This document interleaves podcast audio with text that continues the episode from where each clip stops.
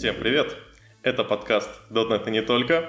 И у нас немного неформатный выпуск, потому что мы обычно говорим про .NET и совсем мало говорим про не только, а вот сегодня будем говорить только про не только. И с нами уже достаточно постоянные гости. Артем Акуляков. Всем привет, эй! Ваня Крючков.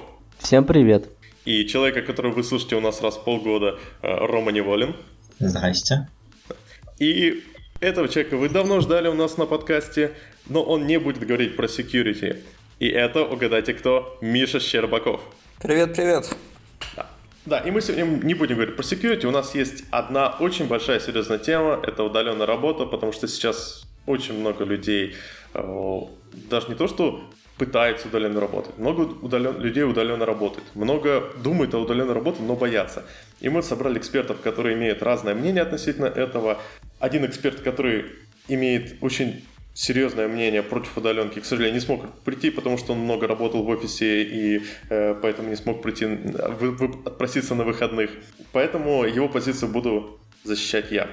Но прежде всего я хотел бы рассказать несколько вещей. Так как у нас новый сезон, мы в новом сезоне делаем те вещи, которые мы не делали в старом сезоне. А именно говорим, какие косяки мы допустили в предыдущем подкасте. А, большинство косяков выявлены благодаря вашему фидбэку. Это огромное спасибо вам. Пишите, пожалуйста, ваши комментарии в Телеграме, в, э, в ВКонтакте и где-нибудь еще. И обязательно мы в следующем выпуске об этом скажем. Собственно, в прошлом выпуске мы сказали, что Blazor э, на мобилках работает поверх WebView. Это неправда. Blazor транс- э, компилится в нативные контролы и используются уже нативные контролы приблизительно так же, как работает React Native. И второй момент, э, мы говорили про то, что симды первые появились в моно э, в namespace Intrinsics. Нет, это бред, конечно же. Там был namespace mono simd. Собственно, это были как раз фидбэки. Спасибо всем, кто их описал. И мы ждем от вас других э, новых фидбэков. Что еще? У нас есть еще одна интересная новость. У нас появился YouTube-канал. Пока он с непонятным названием, потому что, э, чтобы нормальный домен для YouTube-канала завести, необходимо, чтобы в нем было 100, 100 подписчиков. Но вот многие из вас просили YouTube-канал, и вот у нас наконец-то появился. Еще мы планируем добавить э, к каждому э, выпуску некоторый survey, опрос, чтобы получить нормальный фидбэк с людей. Что вам понравилось, что не понравилось. Пожалуйста, не стесняйтесь написать, э, поучаствовать в этом опросе. Он будет открыт, еще не знаю как, вообще не знаю, как он будет создан, но мы с этим разберемся. Следующий интересный момент посвящается, даже два интересных момента посвящается будущему .next. Во-первых, на .next мы планируем устроить круглый стол по поводу подкастов, потому что у нас получается уже сколько, сколько вообще дотнетных подкастов? Очень много. Как раз на .next мы планируем обсудить подкасты, э, послушать фидбэк от людей. Э, мы у нас уже было подобное круглый стол на летнем IT Global Meetup в Питере, но там было очень много просто не сильно заинтересованных в подкастинге людей. Было очень забавно, когда спрашивают, ребята, кто из вас слушает подкасты? И такие, парочка ребят поднимают руку, ну, мы как бы, типа, не как бы, ну, типа, типа слушаем. Соответственно, и чтобы вам проще было попасть на Next, к, к выпуску мы приложим промокод на скидку, скидончик специально от нашего сообщества. Пожалуйста, если вы хотите покупать билет, воспользуйтесь промокод, промокодом, и все будет хорошо. Так, начальная отбивка, я думаю, закончена. По-моему, я даже ничего не забыл. И начинаем, собственно, вопрос. Удаленная работа. Прос, конс и как с этим жить. И первый вопрос, а а что, кому это вообще надо? Кому нужна эта удаленная работа? Серьезно. Вы что, от этого получаете удовольствие? Да. Я извращенный человек, получающий удовольствие от f Почему бы мне не радоваться удаленной работе? Ну, то есть ты хочешь сказать, что удаленная работа чисто для извращенцев?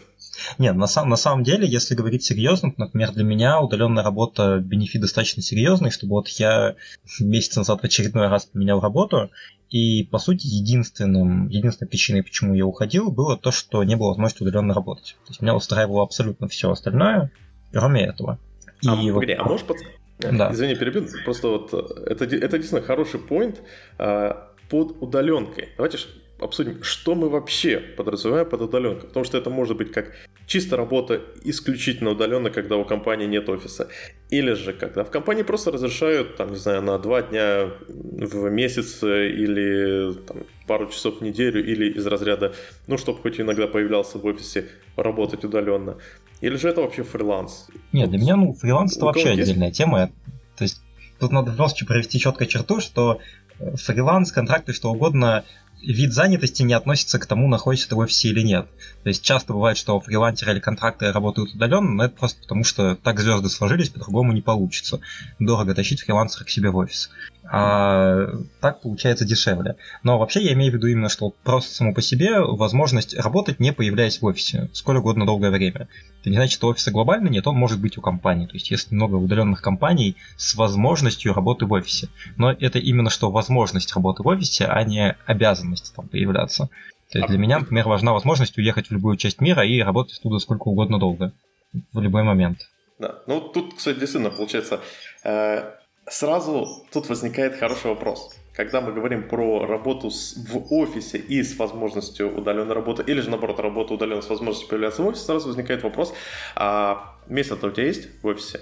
Потому что у нас на работе, э, честно, на проекте уже так много людей, что в нашем open space уже место кончилось. И м- наш главный delivery менеджер... Подожди, а а какая разница, есть оно или нет. Ну, то есть вопрос же, на самом деле мы подходим к процессам, наверное, немножко раньше, чем хотелось бы, но тем не менее. Это, ну, то, что ты спрашиваешь сейчас про место в офисе, если оно закрепленное, нету ли его, это зависит от того, как организован, в принципе, процесс работы в компании, да. А если компания, ну, есть такие компании, да, которые там работают, 90% сотрудников являются in-house, то есть они сидят прям попами на стульях и пишут код. Ну, или болтают у кулера, кому что. А, и есть там, например, 10% консультантов каких-то, либо особо там важных сотрудников, которых, ну вот, нету в городе, где находится офис. И они не хотят переезжать, но для компании они настолько очень ценны, да, что их готовы там содержать удаленно. Вот. А, это одна схема. А есть схема, когда, грубо говоря, есть офис, а в офисе есть стулья для всех сотрудников, при этом сотрудник не обязан появляться в этом офисе, да, то есть, ну, это типа feel free, твои проблемы, парень, если у тебя дома жена, кричащий ребенок, а коворкинг ближайший тебя не устраивает, приезжай в офис. Если у тебя все хорошо, то не приезжай. Но это один из вариантов, да. И есть третий вариант, когда, ну, грубо говоря, вся компания полностью работает ремоут, при этом у них есть офис, в котором там приходят заказчики, их садят на стулья, наливают им кофе, вот, и периодически там проходят, возможно, какие-то митинги либо какая-то такая активность, которая по каким-то причинам либо сложно провести удаленно. Я, на самом деле я сходу даже не могу придумать такую активность, но, предположим, она существует. Вот, либо, ну, просто иногда периодически люди хотят друг друга видеть, пожать руку, вот, и посмотреть в глаза той сволочи, которая написала этот говнокод, ну, предположим. Вот. А в этом случае обычно офис подразумевает, что там есть, ну, как бы количество посадочных мест примерно там, ну, одна треть от общего штата удаленных сотрудников, зачастую иногда даже меньше, потому что ну, редко когда все прям туда собираются. То есть схема примерно такая, она полностью, полностью зависит именно от процесса. А я сейчас работаю в компании, у которой первый тип, да, то есть 90% сотрудников являются как бы in-house, а, офлайновыми сотрудниками, да, а я являюсь удаленщиком. И у меня есть стул. Ну, то есть, грубо говоря, я могу приехать сейчас в Питер, зайти в офис, сесть на стул, подключить монитор к ноутбуку и начать работать. О, кстати, кстати, вообще, возможно, хорошая идея, в принципе, всем порассказывать про то, как у них опыт с удаленкой, чтобы было понятно. Но так или иначе, вот первый тип, который как раз сейчас был упомянут, для меня считается самым опасным. То есть я, например, не пытался в вашей компании перед тем, как уйти, поконтачить по поводу а нельзя ли вот конкретно мне остаться работать удаленно. То есть у нас тоже есть какие-то там 10% людей, которые работают как-то удаленно или из какой-то очень удаленной локации, где они, по сути, в одиночку сидят, ну или там два человека. Э, и, по-моему, это довольно спорный вид, потому что когда компания не приспособлена под удаленную работу, но сделали исключение только для тебя, возникает куча проблем. Мы когда процесс будем обсуждать, поговорим, какие именно, но я вот, скажем так, в это слабо да, верю.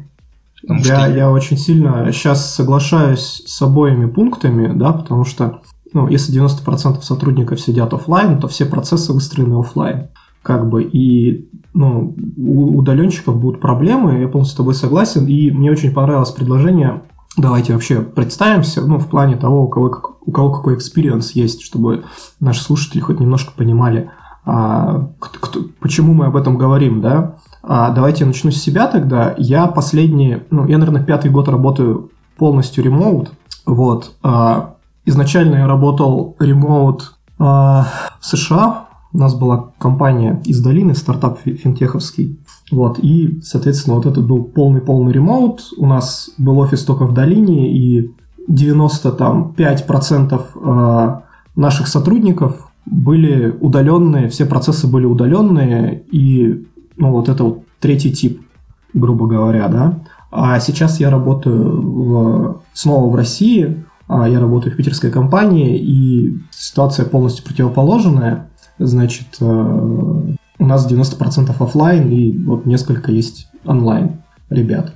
А, Ром, что насчет тебя? Какой у тебя опыт я... с удаленкой? Я лет с 14 начал работать много программист, и все это вот лет с 14 до, наверное, 19 я работал исключительно удаленно, как фрилансер и контрактор почти все время. То есть у меня был опыт и работы на компании, которых исключительно все работают удаленно в качестве контрактора, когда ты более-менее вливаешься полностью в процессы.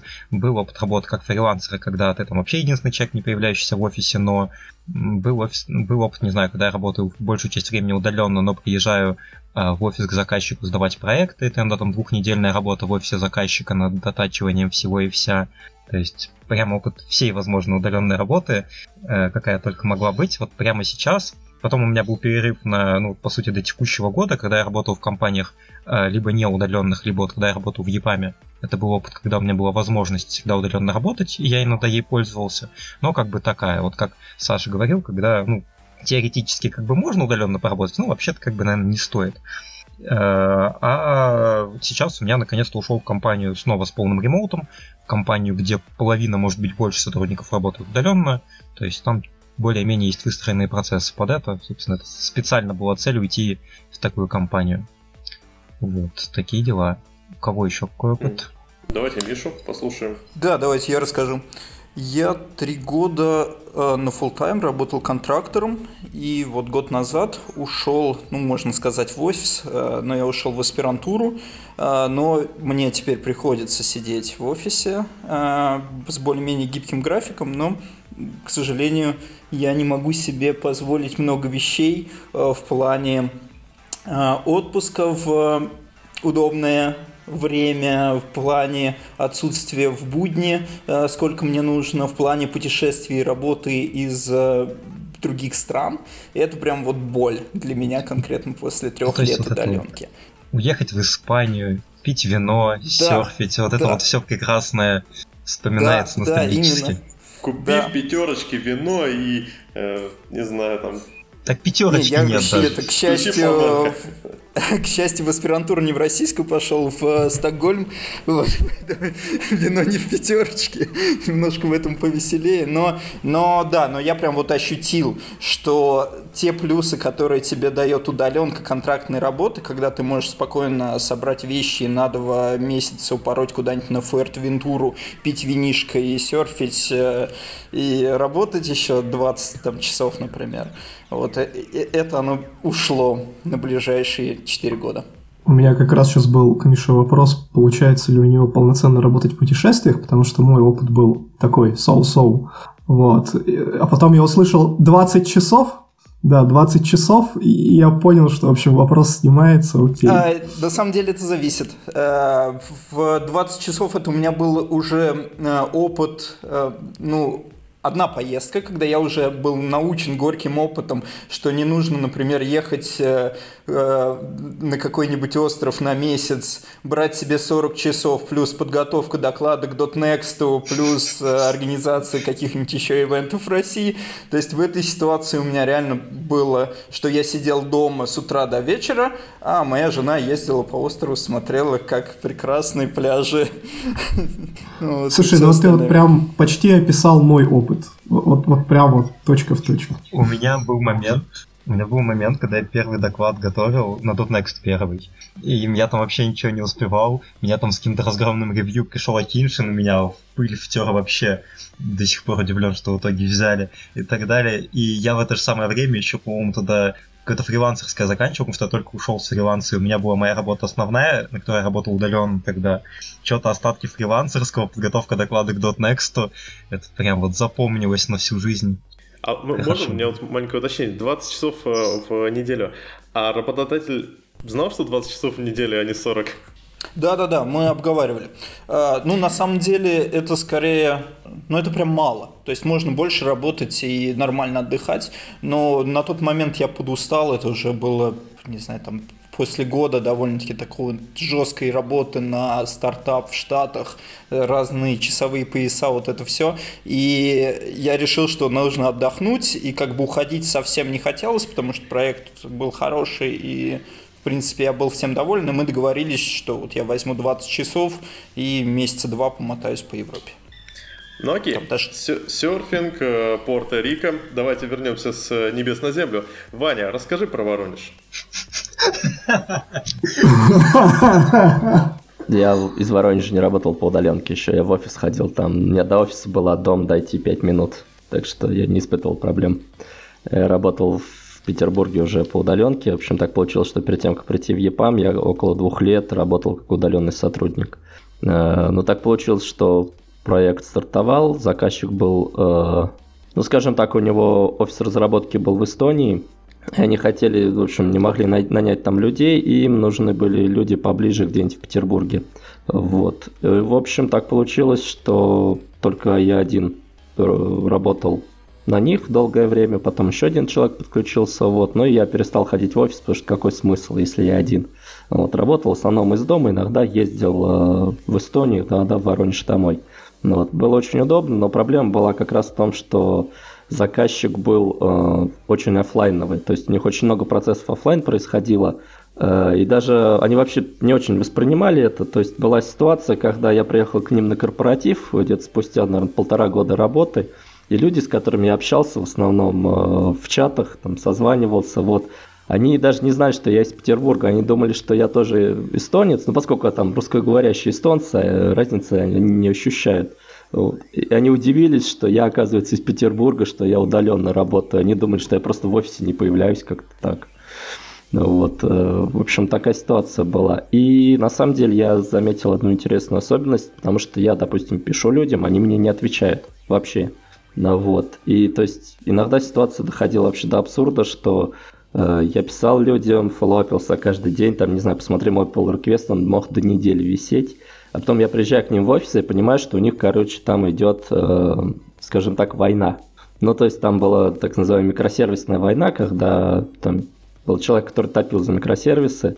Вот. Я не знаю, насколько сильно он тебе дал время вообще на эти все споры, э, но я когда приехал к ним, я увидел, что у них где-то, не знаю, 2-3 часа офлайновых споров просто вот так вот прям в open space они обсуждают это активно я понял, что действительно вообще жизнь проходит мимо меня в такой ситуации. Вот. Ну, процессы были такие достаточно своеобразные, но они очень сильно действительно заточены были под э, офлайн и хотели, чтобы я к ним приезжал каждый месяц, там на неделю, в идеале на две. Э, в общем, примерно вот так вот было. Еще плюс был еще один человек, который работал по удаленке, он вообще не из Петербурга, он где-то по, по всяким странам типа Таиланда, там, Бали катался с семьей, э, вот, и а так он был из Новосибирска. И я так понимаю, что он такие же проблемы испытывал, как и я, с затрудненными коммуникациями. Но это такая специфика была, я думаю, этого проекта. Вот. О, кстати. Кстати, да, еще говоря про опыт, могу сразу же вкинуть, потому что у меня так получилось, что я сначала добровольно из-за недостатков удаленки свалил в офлайн, а потом из-за недостатков офлайна снова свалил на удаленку, как раз таки недавно. То есть ситуация, ситуация была такая, что я начинал как удаленщик, что, ну, обычно редкость, обычно люди все же начинают там где-нибудь по офлайне, по офисам, потом в какой-то момент решают уйти на удаленку. У меня самое начало было удаленкой, да еще и просто не удаленка даже в компании нормальной, а фрилансы всякие. Причем фрилансы прям очень затянувшиеся. И я ушел э, с удаленки во многом из-за того, что из-за недостатка коммуникации было довольно сложно грамотно расти.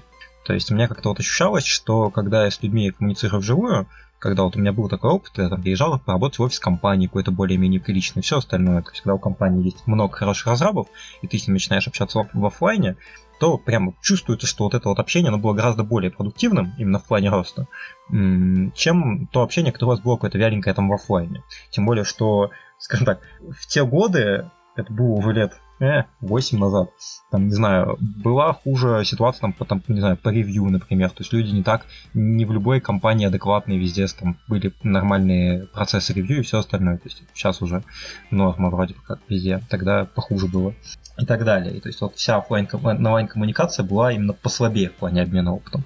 Я вот из-за этого ушел в офлайн, чтобы учиться. Я еще из-за этого, например, на метап начал ходить, примерно с теми же целями, по-моему, еще когда удаленщиком был. А, вот. Да, да, я просто как раз хотел э, к этой теме добавить, потому что у меня лично опыт, а, ну или Ром, ты что-то добавить хотел по этой? Да, я просто хотел как бы объяснить, почему я в итоге вернулся. Я вернулся в итоге, потому что в компании ну, во-первых, я разобрался, что есть много компаний, которые гораздо лучше умеют коммуницировать, потому что у меня был фриланс совершенно дикий. Например, на 18-летие мне подарили команду индусов. Вот буквально там, ну, через три дня после дня рождения мой знакомый, с которым мы как-то каким-то проекте мы работали, сказал, что он хочет сделать свою приложуху, что прям офигенно и все, но денег нет. Поэтому я подумал и решил индусов нанять. Вот прям индийских индусов, настоящих, вот там прям живущих за копейки, отдающих свое тело и какие-то вот мозги, условно имеющиеся, в наше распоряжение. И ему нужен был погонщик этих индусов. Мы с ним довольно давно и много работали по всяким контрактам, он мне как-то доверял. Вот, вот он решил, что типа, тебе уже 18, все, достаточно взрослый, чтобы получить своих первых собственных индусов. И вот надо понимать, что там, конечно, коммуникация была очень сложная. У ребят был, ну, такой словарь английского языка, как у Элочки-людоедочки, то есть где-то 30 слов нужных для более-менее приличной коммуникации вот, и свои очень интересные привычки. То есть большая часть моего фриланса была весьма такая ненормативная. Она малое отношение имеет к процессам, хорошо поставленным, правильной удаленной компании. То есть это вот сейчас я пошел к чему-то более такому похожему, ну и тогда иногда у меня были контракты с правильными компаниями. То есть у меня бывали контракты с крупными компаниями, которые умели работать с контракторами правильно и с удаленщиками. Но в среднем там просто был такой вот довольно низкий уровень всего этого, Поэтому да, поэтому сейчас я ушел как раз потому, что я узнал, что есть более хороший процесс, наконец-то разобрался. Еще я сейчас уверен в своей квалификации в том плане, что я понимаю, что даже если меня остав... бросят все, вся коммуникация, то есть если никто не будет мне отвечать на вопросы неделю, я все равно смогу продолжать делать свою работу и как-то качественно. Потому что я понимаю, что уже сеньорити достаточно, чтобы самому все делать. Ну вот, кстати, хоро... вот, это, вот тут очень-очень три тонких э, момента, которые я как раз хотел поднять. Эм, и вопрос развития, он сильно коррелирует с моей историей удаленки, потому что я лично на удаленке работал, наверное, никогда. Э, и причина, как правило, ухода была из компании редко была основная причина ухода в том, что там денег мало или что-то в этом духе. Скорее, причина была всегда в том, что происходит, пере, перерастаешь немного свою команду, своих э, э, коллег, понимаешь, что да, ты вот приходил каким-то таким мелким сопляком, сейчас ты уже, в принципе, уже лучше гораздо понимаешь, как делать те или иные вещи, а самое главное, что ну, наслушавшись э, многих людей с метапов, конференций и прочее, ты понимаешь, что вот эти ребята, с которыми ты работаешь, они ну, немного застревают в старых подходах, и по факту ты уже, тебе уже не особо есть чему у них поучиться. И вот эта проблема роста, на самом деле, на удаленной работе, точнее, вот эта проблема роста удаленщиков, она может и преследовать людей на офлайновой работе. Давай честно, если у тебя на твоем проекте некому, не на ком поучиться, потому что ты там уже типа самый супер-пупер квалифицированный, ну просто потому что команда маленькая, проект трешовый, и заказчик, э, точнее, большое начальство предпочитает нанимать не очень дорогих программистов, то лучше в таких случаях валить из таких команд э, на ту же самую удаленку. Саш, мы только что обсуждали, я работу раз в год меняю. Да. Думаешь, почему? Ну, тут, э, слушай, тут э, depends, потому что есть проекты, вот, допустим, я сейчас работаю на очень крупном проекте, где за 4 года я так и не смог для себя понять, что, типа, приблизиться хотя бы до уровня некоторых, до уровня квалификации, мудрости, сеньорити некоторых ребят. Плюс да. ты смотришь на многих коллег и понимаешь, что они развиваются еще быстрее тебя. И у них на тот момент, когда ты пришел, был гораздо более серьезный бэкграунд, и на таких ребят, на, при виде таких ребят очень хочется учиться. И получается учиться, получается развиваться. И вот В таком ну, случае э, такую работу на true удаленку как-то менять не хочется. Ну вот я только что честно признался, что я как раз-таки поменял поменял такую работу на удаленку месяц назад. То есть у меня револют был как раз таки вот такой работы, где сеньорити зашкаливает, смотришь на людей, понимаешь, что ну так это солидно. То есть, когда с тобой в компании человек, который там совершенно неадекватно крутые вещи делает вот так вот, который присылает каждый день pull request по какому-то неадекватному количеству кода, и весь он прям нужный, полезный и так далее, такой, ну ничего себе, так можно было, что ли? В смысле, а он думает вообще, когда этот код пишет, или, или это не обязательно? Вот, и зачем и... ты ушел? Потому что мне очень хотелось удаленки, потому что, ну, скажем так, у меня очень много всего вне работы. Я очень стараюсь, в принципе, не, жить разработкой как единственной вещью. У меня лет до, Фу, ну, наверное... Ты, ты, ты не ноулайфер, как тебе не стыдно? Я вообще... А, да! Реал... То есть я лет до 19 Фу, был ноулайфером вообще страшнейшим. То есть, ну, пока я фрилансил, ну, там, за исключением периода, когда я вообще ушел из разработки и журналистикой занимался, я прям ноулайфил страшный. То есть у меня там вот по 20 часов в день чем-то заниматься, спать остальное время. А потом, годам к 20... Вот, я все время шучу, что на меня оказал очень большой эффект знакомства с Киншином. Я посмотрел на Андрюшу, Андрюша великолепен, гениален, но я хочу иногда жить и спать, я передумал. Я шучу, конечно. А, вот. Слушайте, ребята, а, смотрите, история про вот развитие и сеньорити коллег, мне кажется, она ну, нерелевантна на самом деле, это сильно к, а, к ремоуту, да, то есть если ты работаешь ремоут, и процесс выстроен правильно, вы коммуницируете как бы с коллегами нормально, а, то и при этом у тебя ремоут команда, она типа сеньористые сеньоры, то окей, развивайся, все круто. Понимаешь, Знаешь, мне кажется, большей, большая проблема в то, не в том, что у тебя типа, ну вот на удаленке ты там в полной изоляции, ты не видишь код коллег, не понимаешь, насколько они крутые, или что твои коллеги обязательно индусы. Проблема не в этом. Проблема в том, что зачастую иногда не хватает вот этого вот стрёмного разговора возле кулера, так называемого. Да, да. Когда тебе хочется, может быть, потрепаться не столько о проекте и кто там какие супер крутые фичи сделал, и как они это сделали, и еще что-то, да, а не знаю, иногда, может быть, хочется потрепаться из разряда Манчестер просрал Тоттенхэму там 3-0. Кто бы мог подумать? Ну, не знаю, если... Тут, тут еще вот я вот такой момент хочу добавить. Э, вот очень правильно сказано по поводу обсуждения треп вокруг кулера и прочее.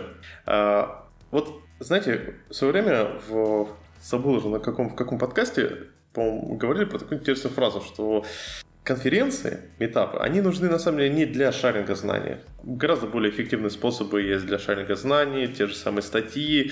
Э, ну, ты за 40 минут плюс ответ на вопросы не сможешь передать. Ты можешь сделать только небольшой овервью конференции у них... Саша, это было в нашем подкасте. Нет, я до этого уже э, в другом подкасте это слышал, что конференции, они очень полезны тем, что они э, вдохновляют, вдохновляют людей. Они э, людям дают такой как бы, пинок, что человек начинает фигачить. И в обсуждение возле, когда ты приходишь себе на работу, и вы возле кулера просто берете и обсуждаете какие-то э, крутые технические вещи, какие-то интересные э, вещи. То есть тут буквально недавно, вчера мы с Ваней обсуждали, нет, позавчера, вчера была суббота, э, позавчера с Ваней обсуждали Core RT э, и планы, что с ним можно сделать. Ты это не будешь делать во время обсуждения, э, как small talk э, перед какими-то деловыми вопросами. Хотя можно ну, постараться. Ну, ну, вообще у меня есть тут... Можно я objection скажу?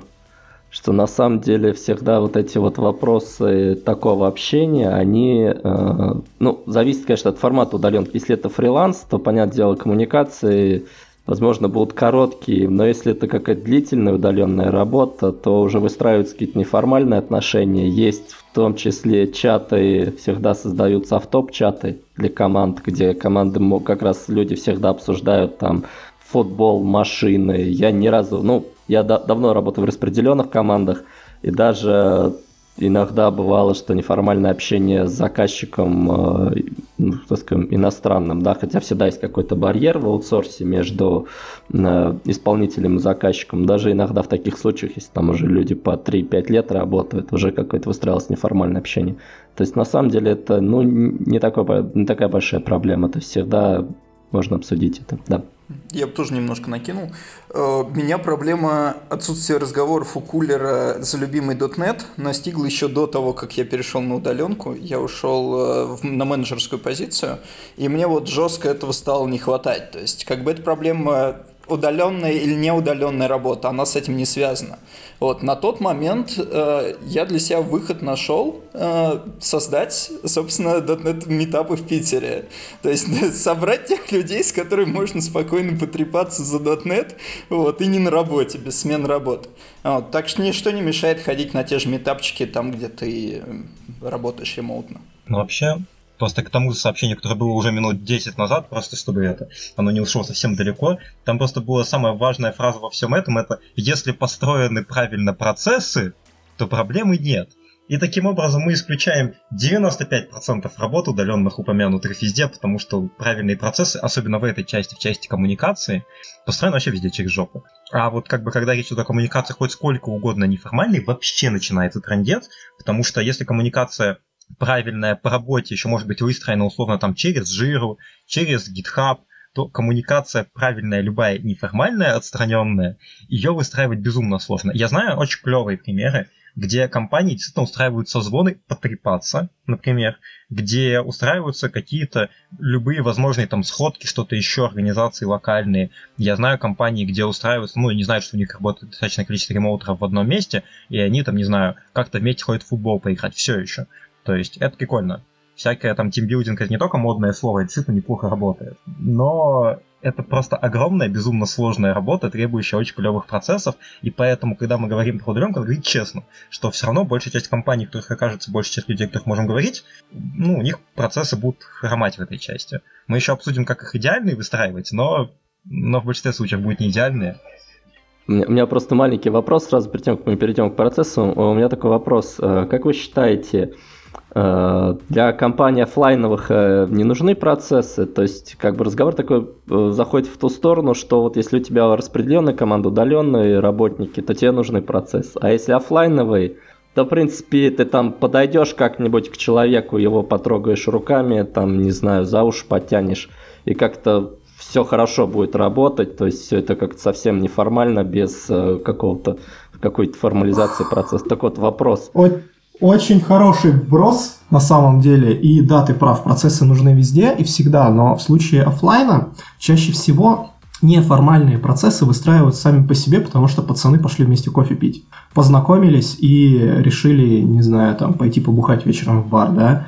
А в случае, когда у тебя ремоут, люди все-таки находятся в других городах, они друг друга не видят, не понимают, что там за чувак, а может быть он ну, психопат какой-то с ножом, ну, условно говоря, да, ну, непонятно, как, какие у него интересы, как с ним там поговорить, да, потому что когда вы сидите в одном офисе, ты там идешь мимо, смотришь чувака, футболка металлики, и говоришь, о, чувак, а я тоже там люблю металлику, и, короче, как-то у вас что-то завертелось, ну, какое-то общение.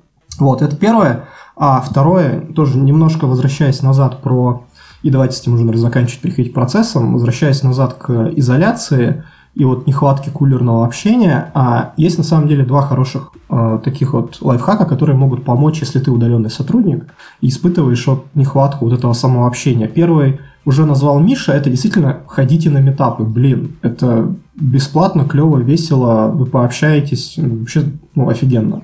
Вот. А второе, а, ну, это может подойти не всем, но некоторые мои знакомые, кто работает ремоут, они очень сильно оценивают этот вариант, это работа из коворкинга, как ни странно. Потому что когда люди работают в коворкинге, так или иначе они там все равно вместе пьют кофе, еще что-то делают и обсуждают, а что у тебя, а у меня на проекте такая вообще жопа, а у меня вот такая, и как-то, ну, тоже вот этот вот light токен, он получается. Окей, коворкинге. Но давайте будем честны, большинство разработчиков немного интровертов. Да, тут как-то собрались люди, которые разговаривают на многомиллионную аудиторию и э, не стесняются в выражениях, но все равно в какой-нибудь там компании потлатых байкеров э, я думаю, любой из нас будет э, немного зажатым, немного скромным интровертом.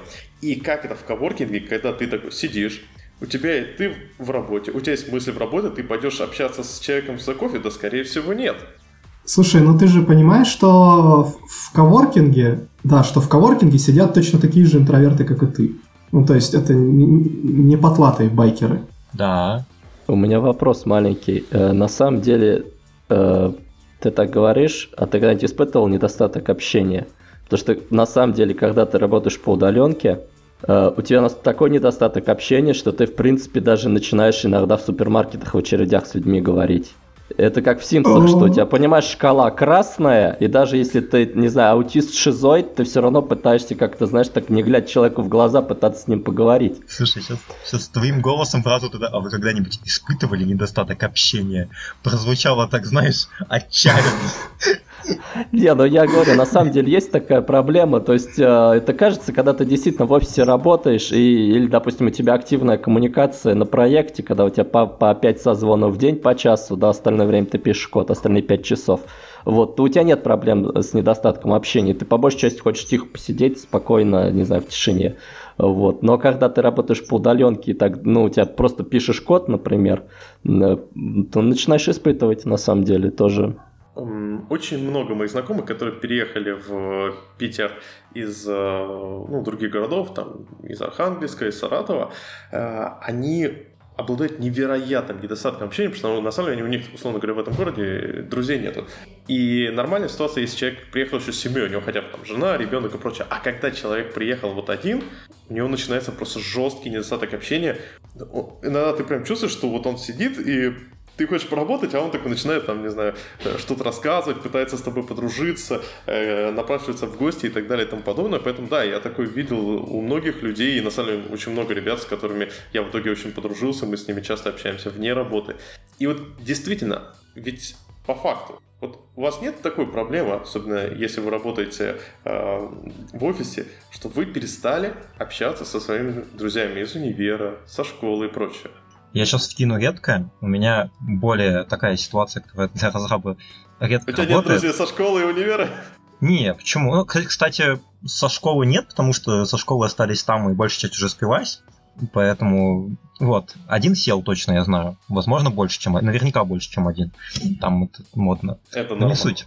Да, да, да. Но у меня, например, я, одна из причин, почему я свалил на удаленку из офиса, потому что у меня, наоборот, социальная коммуникация в офисе отнимала слишком много сил, и у меня очень много всякой социализации вне работы. Я понимал, что мне не хватает сил вечером увидеться с друзьями, потому что силы даже, ну, не какие-то физические, даже не интеллектуальные, а именно вот эмоциональный интеллект, вся эта возможность уже потрачена на работу. На то, чтобы нормально, спокойно взаимодействовать с коллегами, на то, чтобы адекватно реагировать на кучу разных людей, на много-много мелкой коммуникации, которая, по сути, очень легко избегается удаленно, потому что она зачастую избыточна, но она тратит очень много моих сил.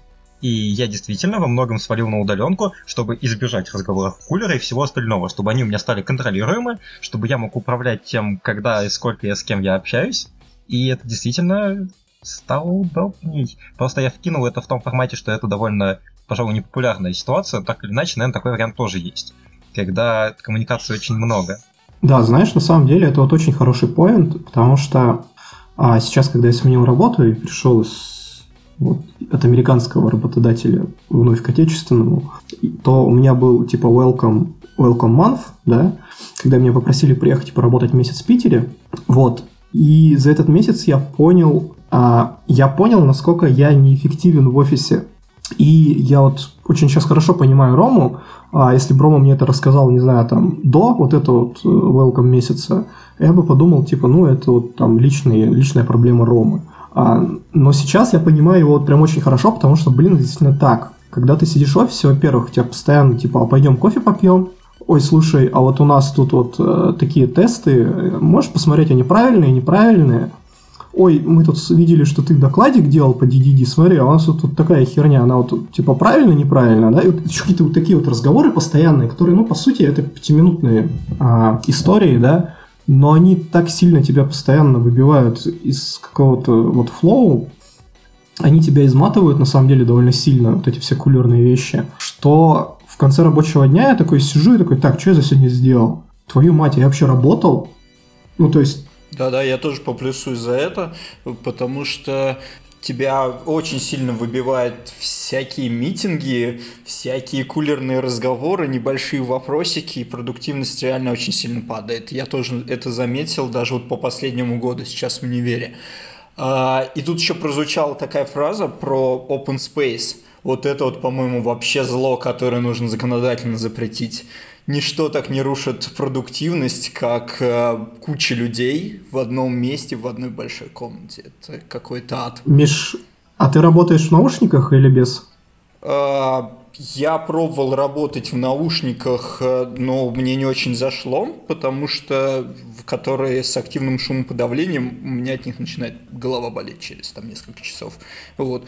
И я бы, да, предпочел э, ну, хотя, если я сидел из кафе работал, в принципе, я там несколько часов иногда сидел в наушниках. Вот, постоянно. Слушайте, слушайте, вот этот э, вопрос про open space и э, прерывание, тут есть очень интересный point. Вот я, меня, меня тоже, меня сейчас часто прерывают на работе по поводу одного вопроса, причем другого, причем это, это, как правило, я бы сказал, 50%, даже скорее 70% всех э, интераптов идут э, со скайпа. То есть, грубо говоря, человек там из Саратова или там из Нью-Йорка, из Беларуси пишет мне, и как бы, я понимаю, что я ему должен быстро ответить э, по, на, его, на его вопрос или что-то быстро отреагировать. И, но, давайте честно, смотрите, вы пришли, вы начали работать, вы джуниор, да никто вас не будет прерывать. Вы потихоньку учитесь работать в системе. Как только вы становитесь все более-более, условно говоря, значимой фигурой, вас все сильнее, сильнее прерывает, но вы потихоньку учитесь с этим работать.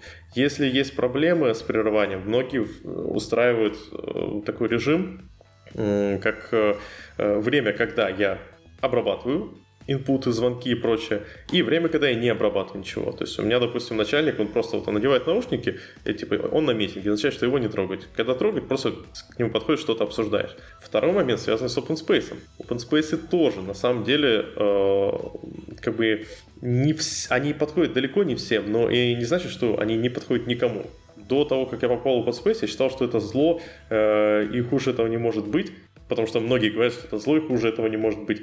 А на деле, вот лично для меня это оказалось идеально, очень тихо, все хорошо, наверное, потому что я главный источник шума, но это так детали. У меня есть замечание по поводу OpenSpace, потому что сейчас э, очень много статей можно найти, где говорят, что OpenSpace очень сильно повышает продуктивность, но на самом деле OpenSpace также повышает продуктивность, как созвоны на 100 человек, знаете, вот которые собирают там, и ты сидишь, не знаю, там 5 минут из двух часов услышал то, что тебе нужно было.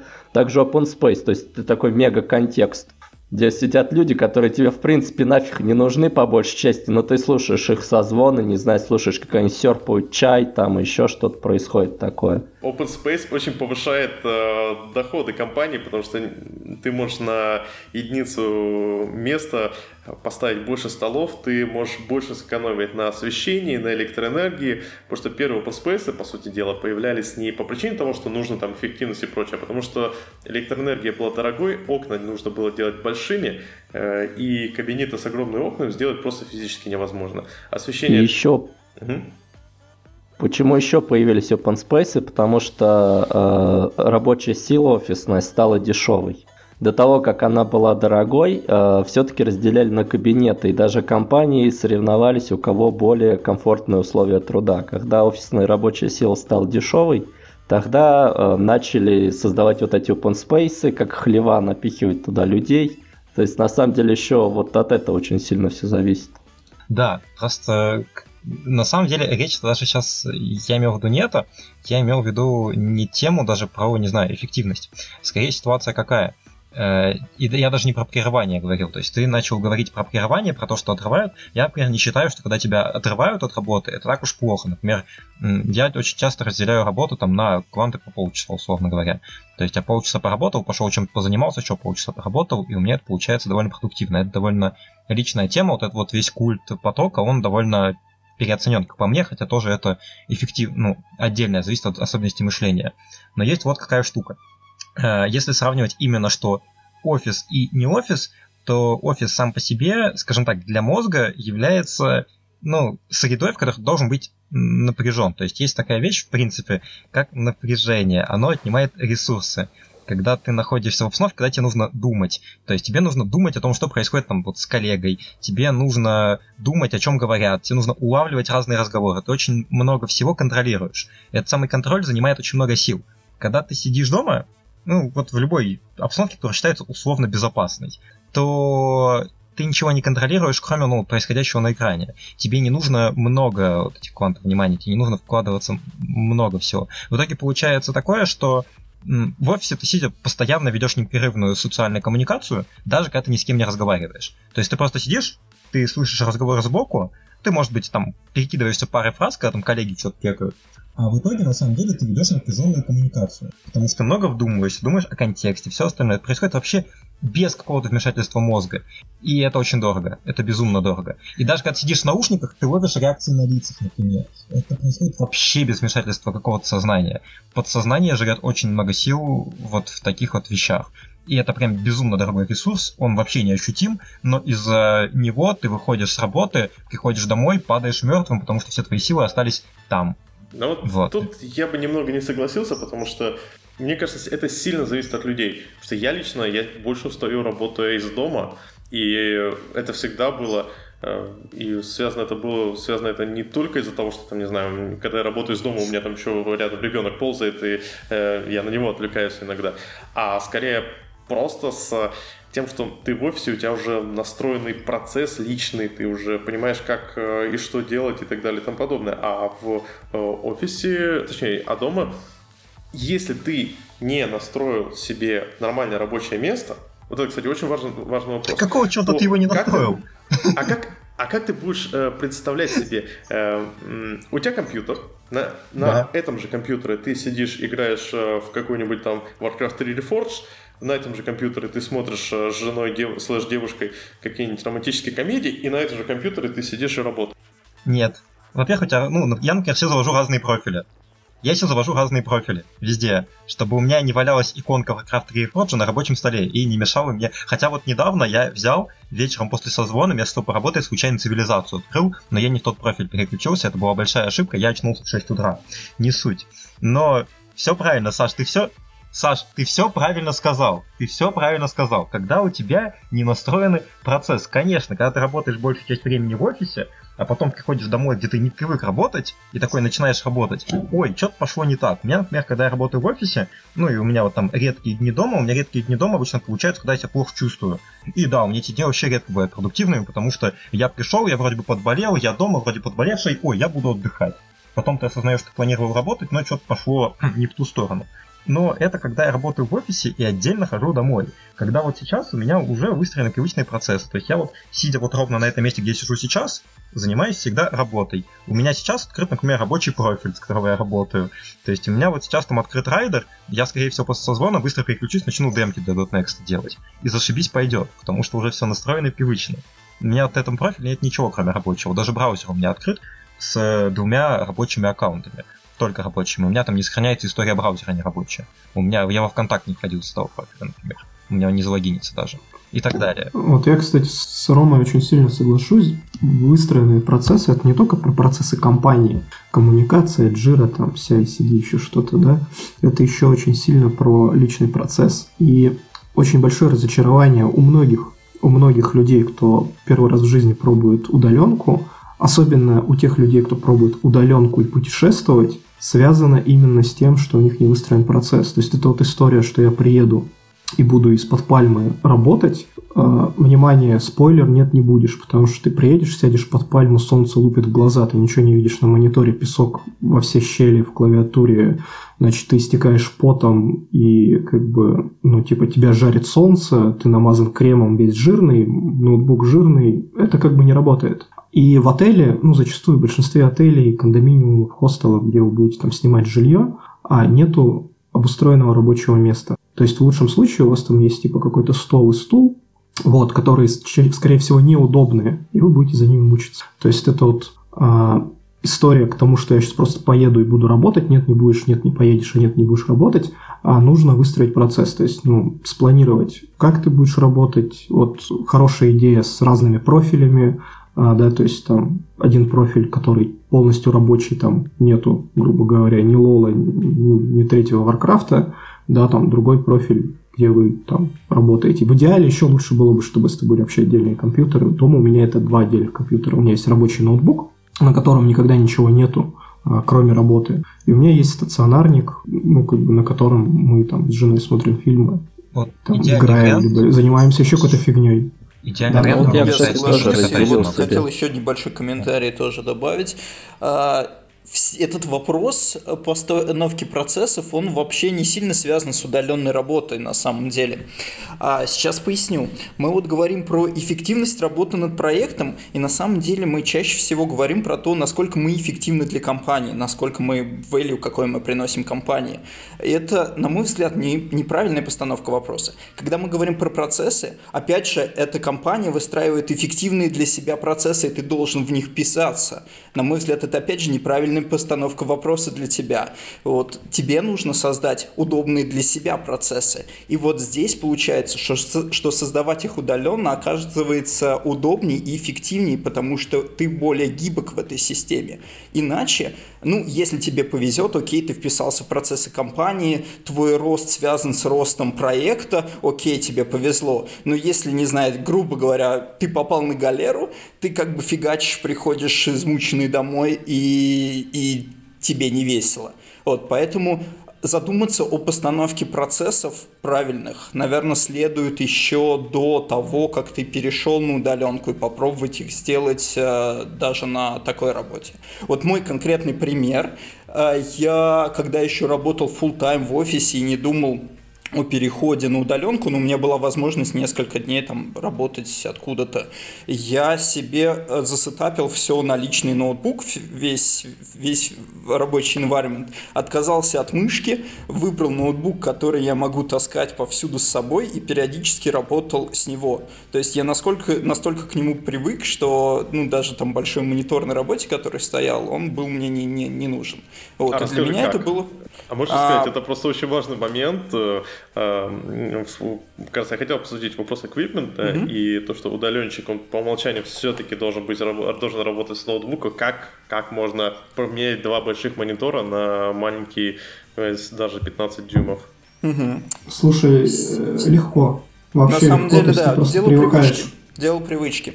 А, ну, есть некоторые моменты, когда это неудобно. Не знаю, например, отлаживать какие-нибудь десктопные приложения или когда тебе нужно а, ну, какой-то interaction делать с application и видеть, а, не знаю, там логи и куча какой-то статистики, которая сыпется.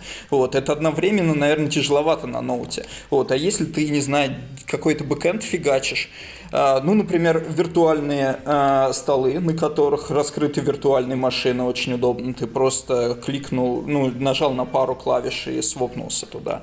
А, потом хоткеи. У меня на все основные программы, которые я пользовался, были хоткеи настроены. То есть я переключался не альтабаясь, а просто выбирая нужный хоткей и продолжаю писать там в терминале что-то. Переключался на IDE, продолжал там что-то писать. Потом именно сам ноутбук. Я очень тщательно подбирал экран, который мне нравится, который матовый, не бликует, в который приятно смотреть, вес ноутбука, чтобы тачпад реально мог заменить мышку, ну, для программиста, наверное. Для дизайнера это не получится.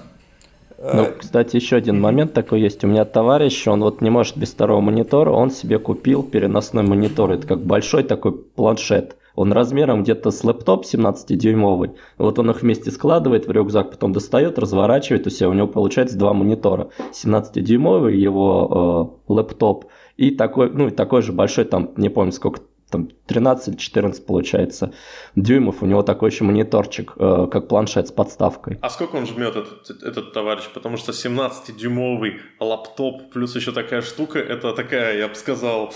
Не, ну слушай, он же все-таки не там не, не под пальмами ходит, он едет куда-нибудь там в Италию, вот, э, работает. То есть ему только надо от аэропорта дотащить это все до не знаю, до отеля и все. И дальше он там оставляет все это в номере, он не ходит с ним по городу. Ну, просто он у него, не знаю, не в рюкзаке, а в сумке лежит. Потому что рюкзак на 17 дюймов, это, извиняюсь, тоже не найдешь, мне кажется.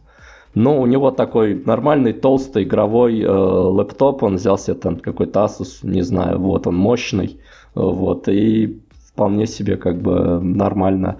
У меня вопрос один был, вот на самом деле единственный процесс, который я не смог настроить, у меня тоже был рабочий ноутбук, тем более я под Linux работал, поэтому у меня вообще проблем с играми не было.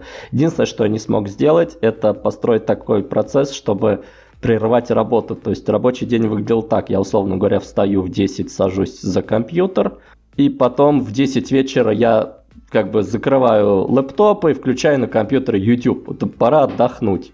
Вот, вот с этим как-то тяжело было. То есть получается, что когда ты в офисе работаешь, тебе проще. Во-первых, люди уже начинают уходить из офиса, одному неохота сидеть. Ну, во-вторых, ну просто, условно говоря, ты можешь там поехать, э, ну, сесть в метро, поехать, пока ты доедешь, что уж там, не знаю, у тебя выветрится из головы, то, что состояние потока уйдет.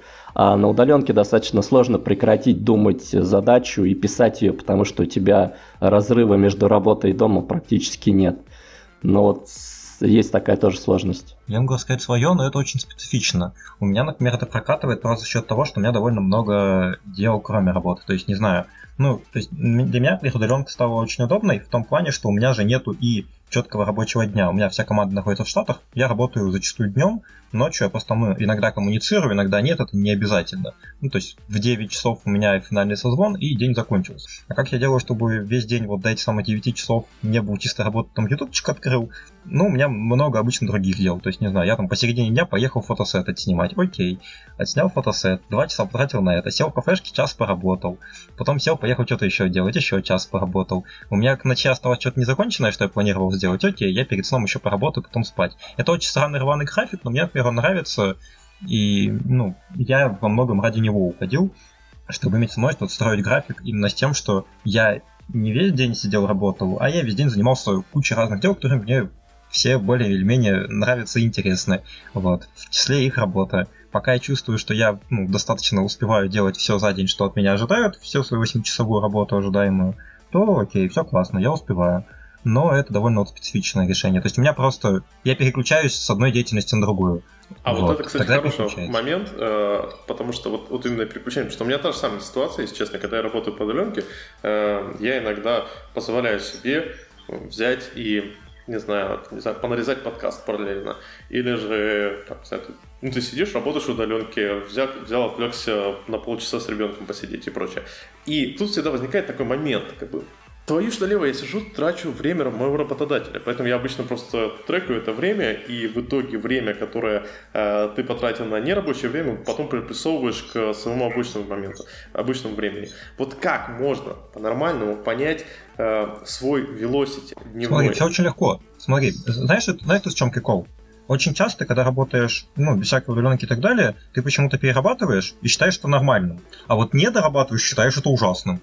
А здесь все очень просто. Здесь я просто в какой-то момент позволяю себе работать в 2 часа ночи, что я не считал нормальным в офисе. То есть, когда я работал в офисе, сидел, у меня все было очень просто. Я приходил какое-то условное утро, смотрел, что у меня проходит условные 8 часов, уходил. На самом деле для меня это плохой режим, потому что работать 8 часов полностью продуктивно это сложно. А на работе тратить время на что-то, ну, вне рабочее я тоже не умею. И в итоге у меня получались куски, когда я вроде бы и не работаю, а вроде бы и что-то не так идет. Вот. И для меня это не гибко и неудобно.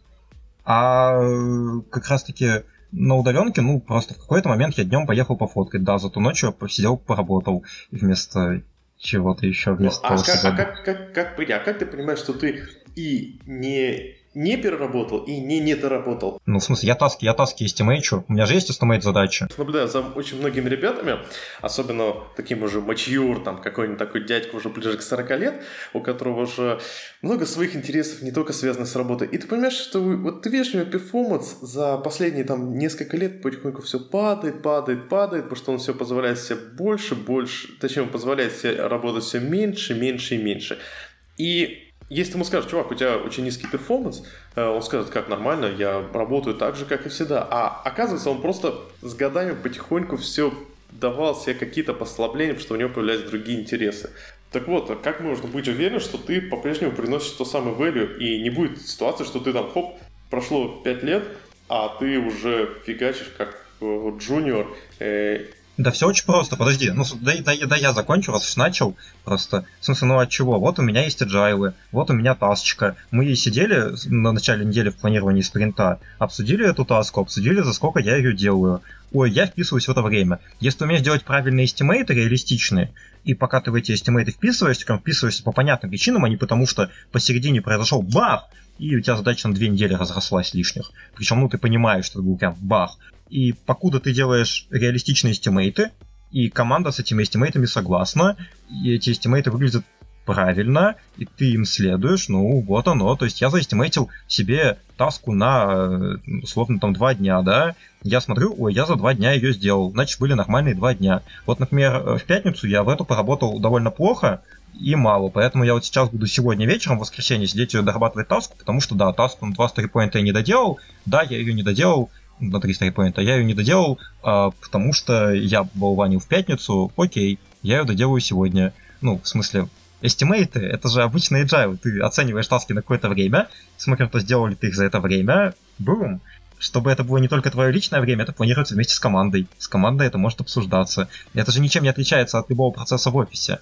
Вот да, и тут есть один, э, тут есть сразу несколько моментов. Первый момент, это связано, что Scrum очень, вообще, если говорить о скраме, то Scrum очень сильно негативно подвержен внешним воздействиям, то есть даже Scrum-мастера, э, знакомые, говорят, что если у вас очень много каких-то внешних э, зависимостей на проекте, которые вы не можете контролировать, Scrum вам не прописан. То есть если э, э, как бы ты эстимируешь что-то и есть какие-то внешние э, моменты, никак не может влиять. А второй момент, важный, ты сказал, команда подтвердила, запровила э, данную э, StoryPoint.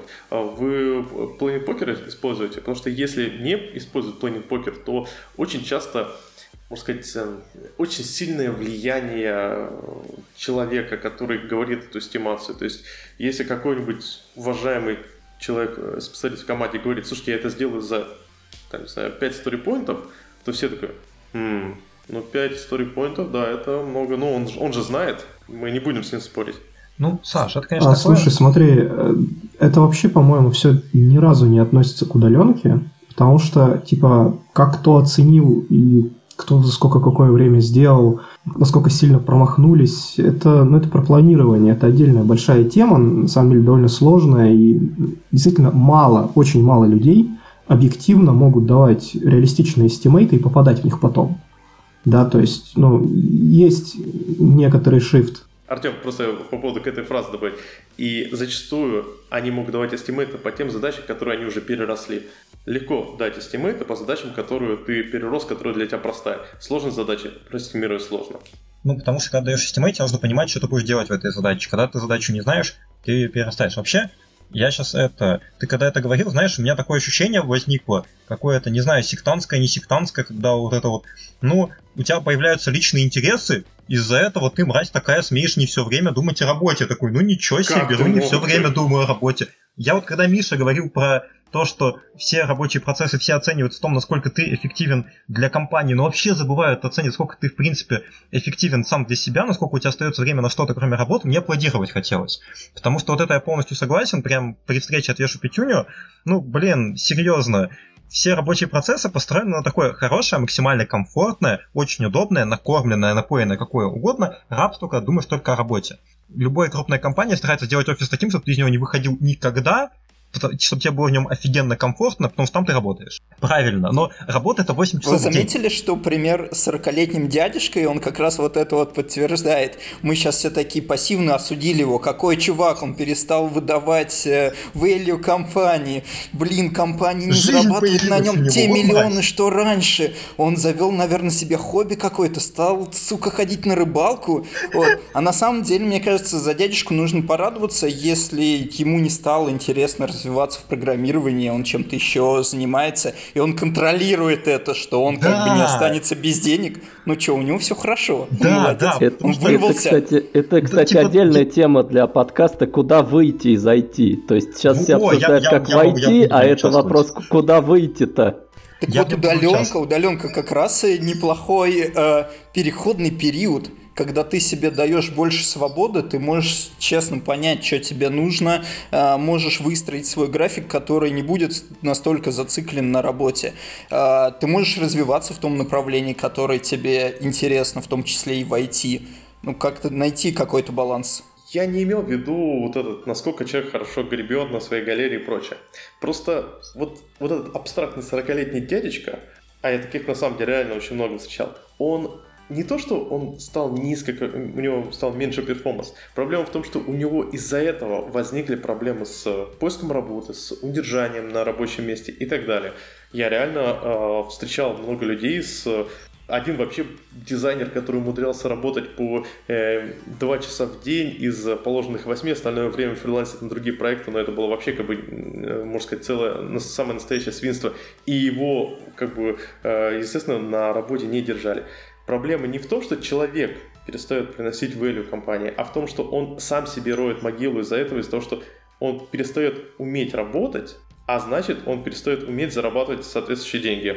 Смотри, но это же его проблемы. То есть чувак да. сделал для себя осознанный либо неосознанный выбор. Неосознанный, что проблема бы... неосознанного выбора, что человек сам к этому случайно пришел, и я хочу, чтобы э, для наших слушателей, чтобы они не приходили к этому выбору, чтобы они, у них не было ситуации, что э, расслабился и вдруг внезапно оказался, извините, в заднице. Человек должен всегда понимать, Слушай, что... ну, ну иногда, иногда надо расслабляться, да. Конечно. Есть люди, которым, ну вот им неинтересно IT, ну как бы извини. Есть чуваки, которые пошли учиться на программиста, потому что это было модно, извините. Они закончили там этот институт как-то, ну типа сдал, забыл, зашибись. А пошли на какую-то работу, да, сели на ней, и они пишут, не знаю, какие-нибудь армы для чего-нибудь 40 лет. Но при этом у этих людей как бы ну, вот ментальная установка к их работе заключается в том, что им нужно там а, в 8 утра прийти на работу, в 5 уйти с нее. Все, жопа часы. Им пофигу в остальном. Но вот у человека такой, такой как бы настрой, ну окей, и что? Смотрите, я сейчас другую даже позицию выдам. Сейчас, секунду, Саша, просто. Мне офигенно интересна айтишка. Прям я и горел с неведомо какого возраста, и по сути все еще до конца не перегорел. И все еще я с большим любопытством, удовольствием занимаюсь. То есть я не знаю, сейчас пойду писать в Sharp код, мне будет явно очень интересно. Пусть даже будет штука, которую я уже писал. Все еще. Мне будет очень забавно разбираться, ковыряться, пытаться придумать наиболее интересный способ. Но вот, Саш, то, о чем ты говоришь, это, знаешь, это способ избежать какой-то потенциальной рабочей э, ослаблений, через то, что ты думаешь только о работе. Это тупиковый способ. То есть это способ, когда из-за того, что теоретически можешь что-то не проконтролировать, ты ограничиваешь себя вот именно работой. Ради того, чтобы, не дай бог, что-нибудь не пошло не туда. Я понимаю, что я сейчас утрирую. Я утрирую, но тем не менее, как это прозвучало все еще, почти что реально цитата, что вот, блин, у мужика завелись свои развлечения, из-за этого и он начал ему уделять время, из-за этого у него постепенно начало уделяться меньше времени работы. Но это, и это прозвучало, как, знаешь, типа вот зря у него завелись эти убеждения. Нет, увлечения. Нет, это не так. Это значит, что нужно всегда четко понимать, какую value ты приносишь компании, всегда четко оценивать, насколько ты грамотно тратишь свое время и так далее. То есть да, когда ты на удаленке, это тем более, ну, сложнее оценивать, потому что в офисе проще. Ты просидел там 8 часов, и теоретически, скорее всего, ты несешь свою value, потому что обстановка будет заставлять тебя работать. На удаленке это сложнее, да, потому что тебе нужно самому быть вот этим вот человеком, контролером над собой, который контролирует, что да, он все еще приносит value, да, это честная value и так далее. Да, но здесь нужно это, именно это упомянуть вот с этой позиции, что нужно оценивать, сколько value ты приносишь компании и стараться оставаться в этом вот, а не... Будет, в общем, вопрос в том, что когда мы даем, допустим, советы людям, э, например, нужно, не знаю, там больше работать или наоборот меньше работать, ну, условно говоря, да, то есть вот то на самом деле э, надо понимать, что эти советы разные группы слушают. То есть э, советы надо больше работать, слушает человек, который и так уже задолбан работой, ему послушать совет, что надо больше своим делам уделять время, а он такой, о, вот надо больше работать, это точно, вот. А человек, который наоборот э, не дорабатывает где-то, да, где-то не растет, он услышит совет, типа, надо больше уделять время семье, он скажет, вот это точно, вот это правильно, пойду еще больше уделять время. Поэтому тут эти советы, они на самом деле ну, это такой психологический трюк, скажем так, они уходят в разные группы. Это правда, это правда. Но поэтому нужны искусственные метрики всем. Нужно искусственно что-то делать конкретно.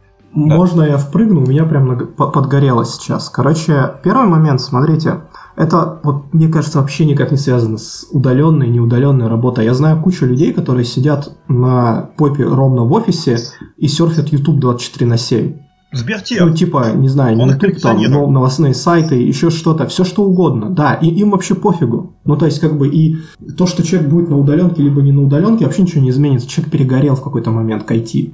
И еще есть такой поинт, который мне кажется очень важным. А, это, ну, какая-то самоосознанность. Надо уметь в какой-то момент сказать, что, блин, я, короче, в жопе, мне надоело, неинтересно, я сижу страдаю, надо идти заниматься чем-то другим. Ну, типа из разряда, если дядечка не знаю, вот он, не знаю, 40 лет ему, и ему это IT вот уже прям никуда не свистит, да, он как бы проработал там, не знаю, 20 лет в IT, и все, он больше не хочет, а теперь ему интересно только рыбалка, предположим, да, то может быть, ему стоит, не знаю, уволиться и зайти и пойти открыть э, магазин с рыбалковыми принадлежностями, я не знаю, либо заняться еще чем-то, потому что вот эта вот история, что я типа, ну вот, программист, поэтому мне это не нравится, но я буду сидеть, страдать до пенсии, там, в депрессии лютой, но вот доработаю, досижу, блин, это никому не надо, ни вам, ни вашим коллегам, ни близким, просто ливайте. Ну, как бы серьезно. Значит, и, а, значит, возвращаясь назад к тому, как учитывать время, потому что мы очень далеко ушли от мотивации, выгорания и вот, сторипоинта всей этих историй, а, Рома прав есть некоторые оценки. Есть там, вы запланировали релиз какой-то, грубо говоря, да, либо спринт, и есть какой-то объем работы, который надо бы успеть. Вот ты берешь и успеваешь. Если ты понимаешь, что ты как бы успел, ну, значит, все, можно расслабиться и пойти там в пятницу, например, не работать, а заняться чем-то еще, если у тебя есть планы. Если нету, ну, можешь посидеть немножко поработать, из бэклога повыдергивать что-то еще. Это, во-первых. Во-вторых, а, самоорганизация – то есть удаленка подходит не всем. Если ты человек раздолбай и ты как бы не способен контролировать свою жизнь, лучше сиди в офисе, где будет начальник, который будет на тебя смотреть, и коллеги, которые будут с тобой смотреть, да. Вот. Но если у тебя есть там минимальный навык самоорганизации, ты можешь спланировать свой день. То есть встать утром и сказать так, ну вот сейчас там, не знаю, 8 утра, значит, я сейчас позавтракаю, приму душ в 9, я сяду поработать, в 12 я встану пойду в тренажерный зал, вернусь, покушаю, еще сяду поработать, а вот там в 7 я, значит, собираюсь и с девушкой мы идем в кино. Ну вот возьми, спланируй свой день. А есть такая штука, что иногда можно залипать. Ну, типа, ты сел, задача интересная, залип. А я в этом случае завожу будильник. Ну, то есть просто хардово себя прерываю, у меня заработал будильник, я закрыл крышку ноутбука, встал, ушел. Все, ничего не знаю. А есть еще один способ. Есть же куча всяких тайм-трекеров, которые трекают твое время. Вот. Там всякие вот у Odeska есть свой таймтрекер, есть несколько, которые ну, не делают скриншоты, не привязаны к платформе, а просто следят, какие у тебя приложения были открыты, какие окна были открыты. Вот. Можно поработать на них, и большинство из них есть функциональность, когда ты можешь поставить себе различные отбивки, что надо работать не столько, либо столько, куда-нибудь там в уголочек выводить индикатор, что насколько близко ты к своей 40-часовой рабочей неделе. А, и знаете, зачастую вот я имею довольно длинный опыт работы с этими трекерами, я могу сказать, что отработать 40 часов в неделю по трекеру – это нифига не тривиальная задача, это очень сложно. И ради эксперимента я, прих... я приходил, да, я приходил в офис с трекером, просто садился в офис с трекером и думал, так, хорошо, а сколько у меня будет в офисе с трекером? В офисе у меня было еще меньше. Вот вообще, то есть мой там какой-то э, рекорд сфокусированной работы по трекеру был что-то 36 часов в неделю. При этом я себя чувствовал, как будто я работал 8 в неделю. А когда я пошел в офис и просто сел ну, в стандартном режиме поработал, у меня что-то там было типа 16 часов сфокусированной работы по трейдингу.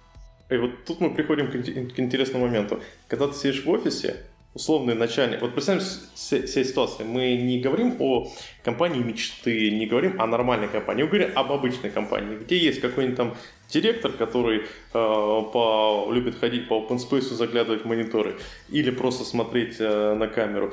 Есть какой-нибудь э, местный, местный начальничек, который тоже любит этим заниматься. И вот он видит, что смотрит на тебя, видит, что ты сидишь, у тебя открытые IDE. Он же не знает, что в этот момент, что у тебя голова находится где-то в другом месте.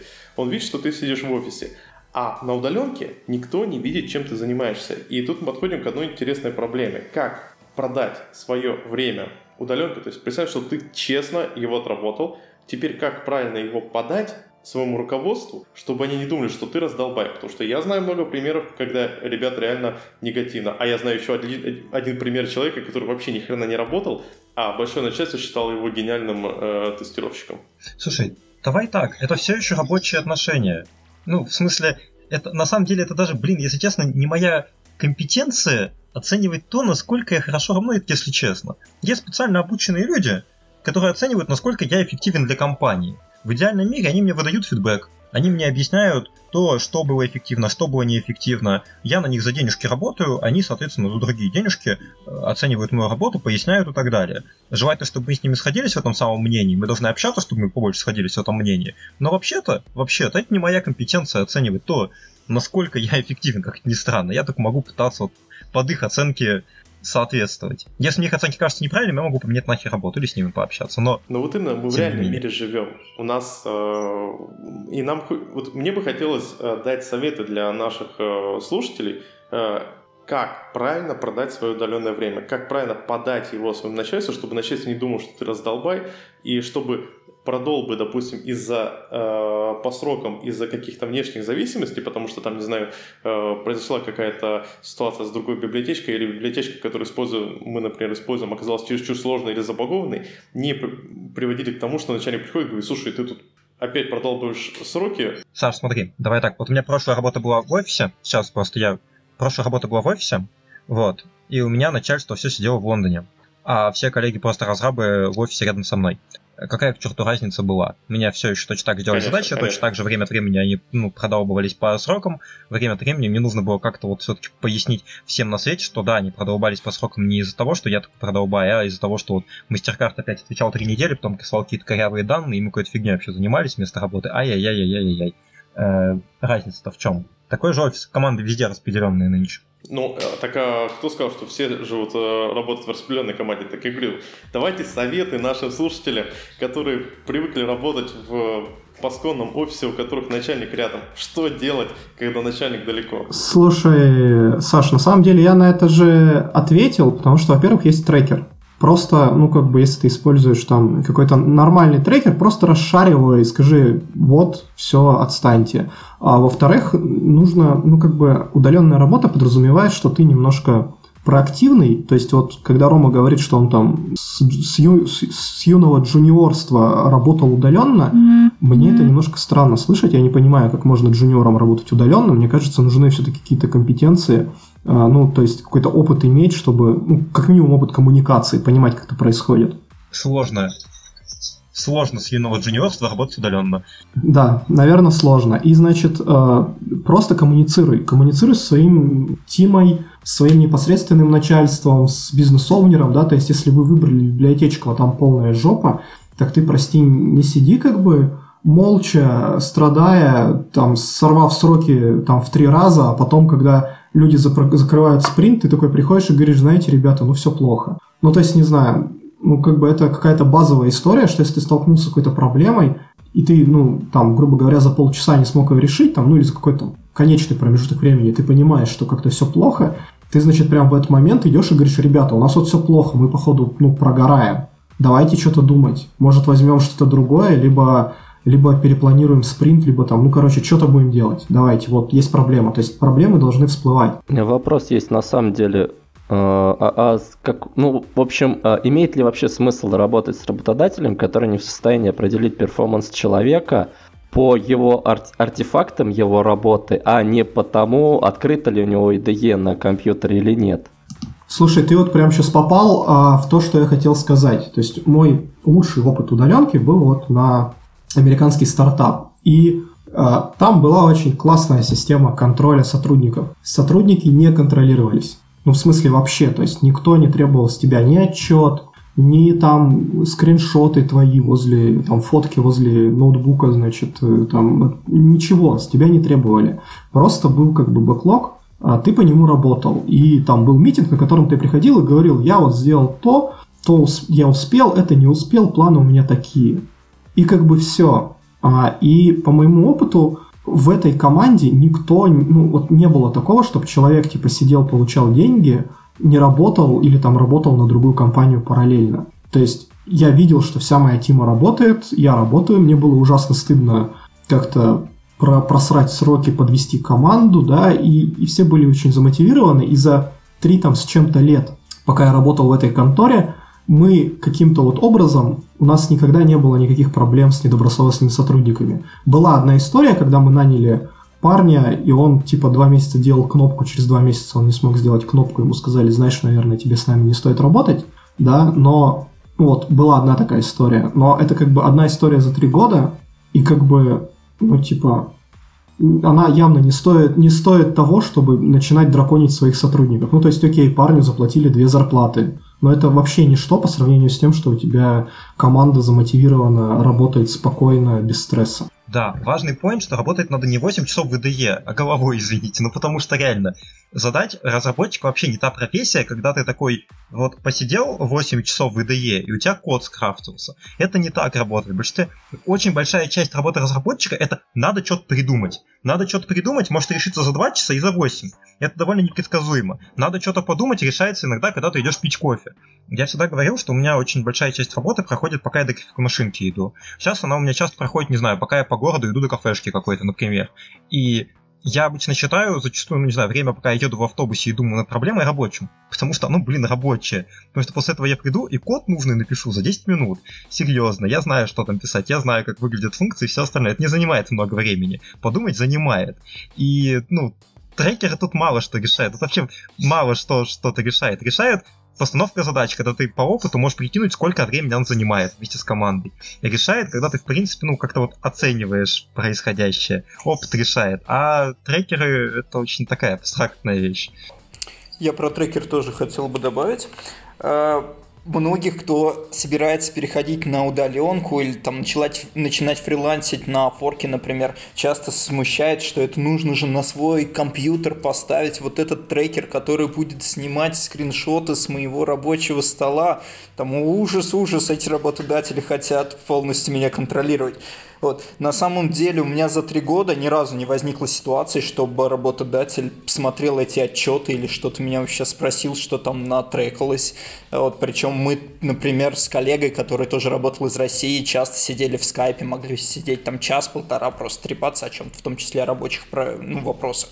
Вот. И, э, в принципе, я не переставал пользоваться трекером только из-за тех соображений, что это тебя в первую очередь мотивирует, и ты можешь сам понять, э, на что ты тратишь свое время. Это реально удобно. То есть даже без привязки удаленной работы или неудаленной, это просто удобно понимать, на что ты тратишь время. Вот. А нормальные работодатели, что на удаленке, что не на удаленке, они доверяют сотрудникам и не смотрят эти отчеты. Это скорее для тебя.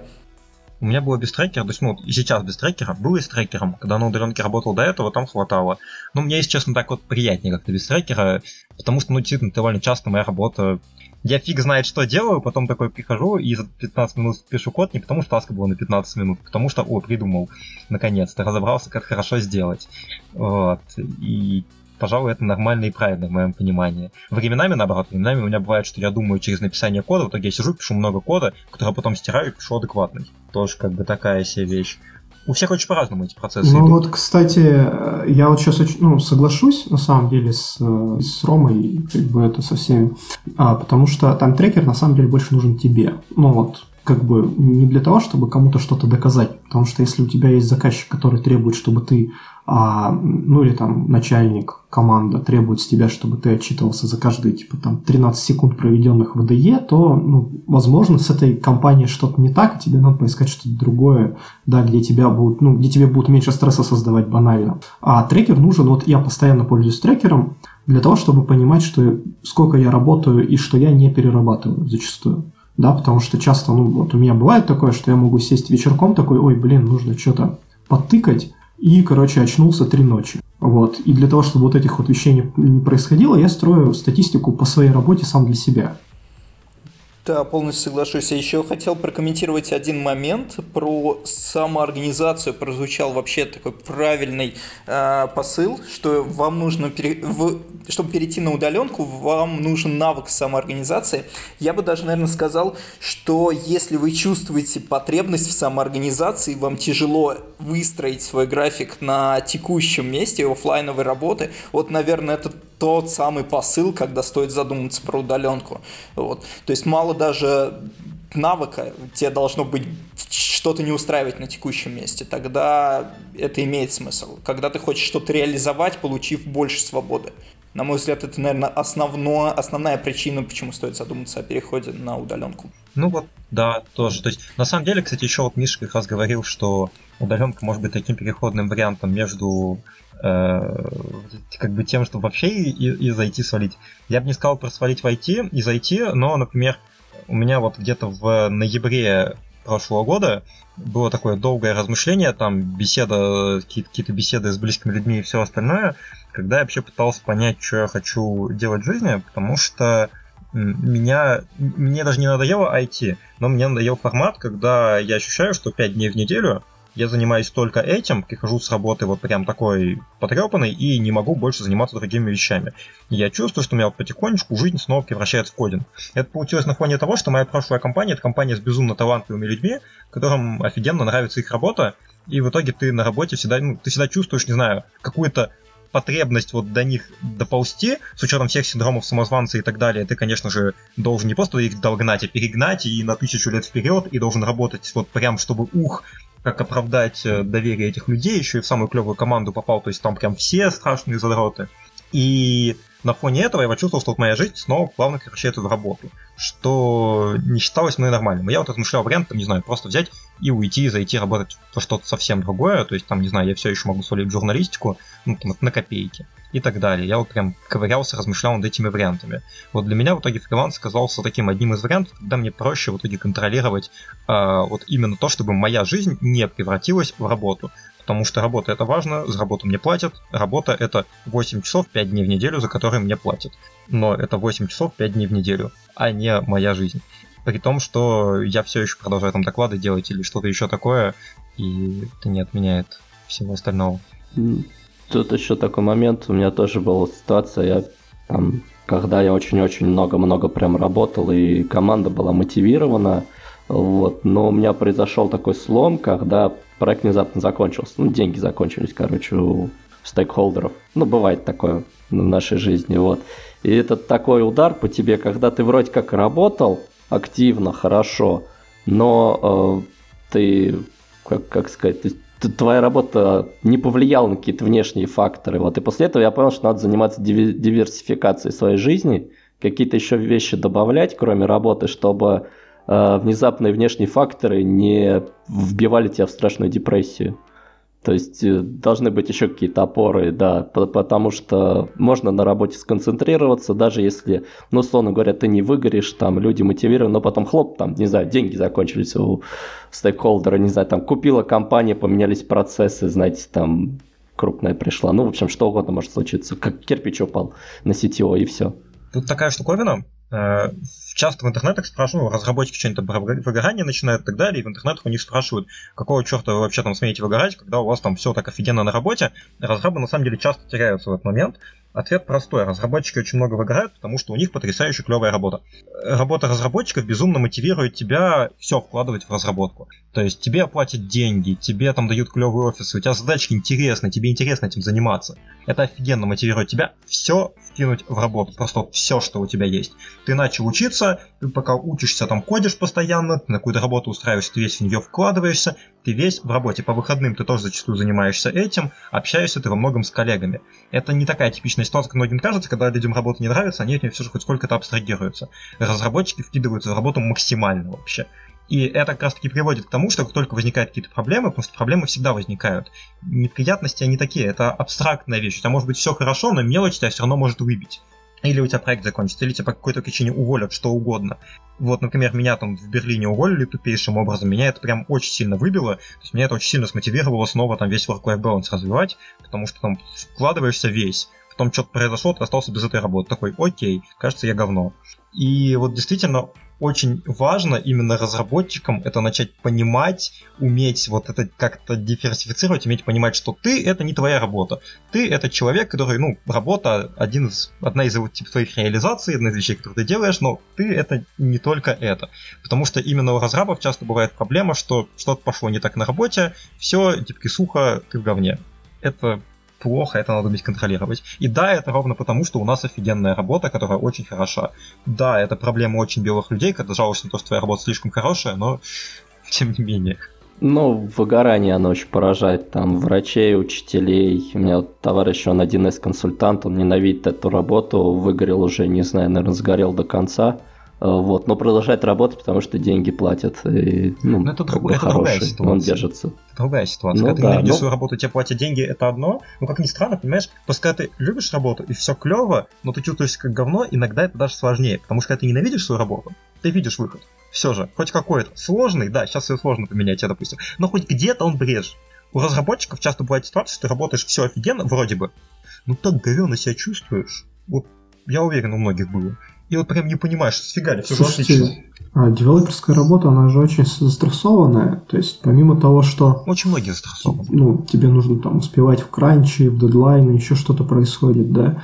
Плюс у тебя есть постоянно вот этот синдром самозванца, мне кажется, как раз то, о чем говорит Рома, что типа у меня же такой э, няшный офис и все такое клевое, я должен этому соответствовать, там какой-то value приносить. Да, ну и плюс еще, в принципе, технологии не меняются очень быстро, да, и есть постоянное давление, что черт, там вышел новый фреймворк, и я еще не все прочитал, э, исходники предыдущего не выучил наизусть, мне, мне нужно срочно, быстро, быстро, быстро. И вот этот стресс, он тоже как бы давит-то на самом деле.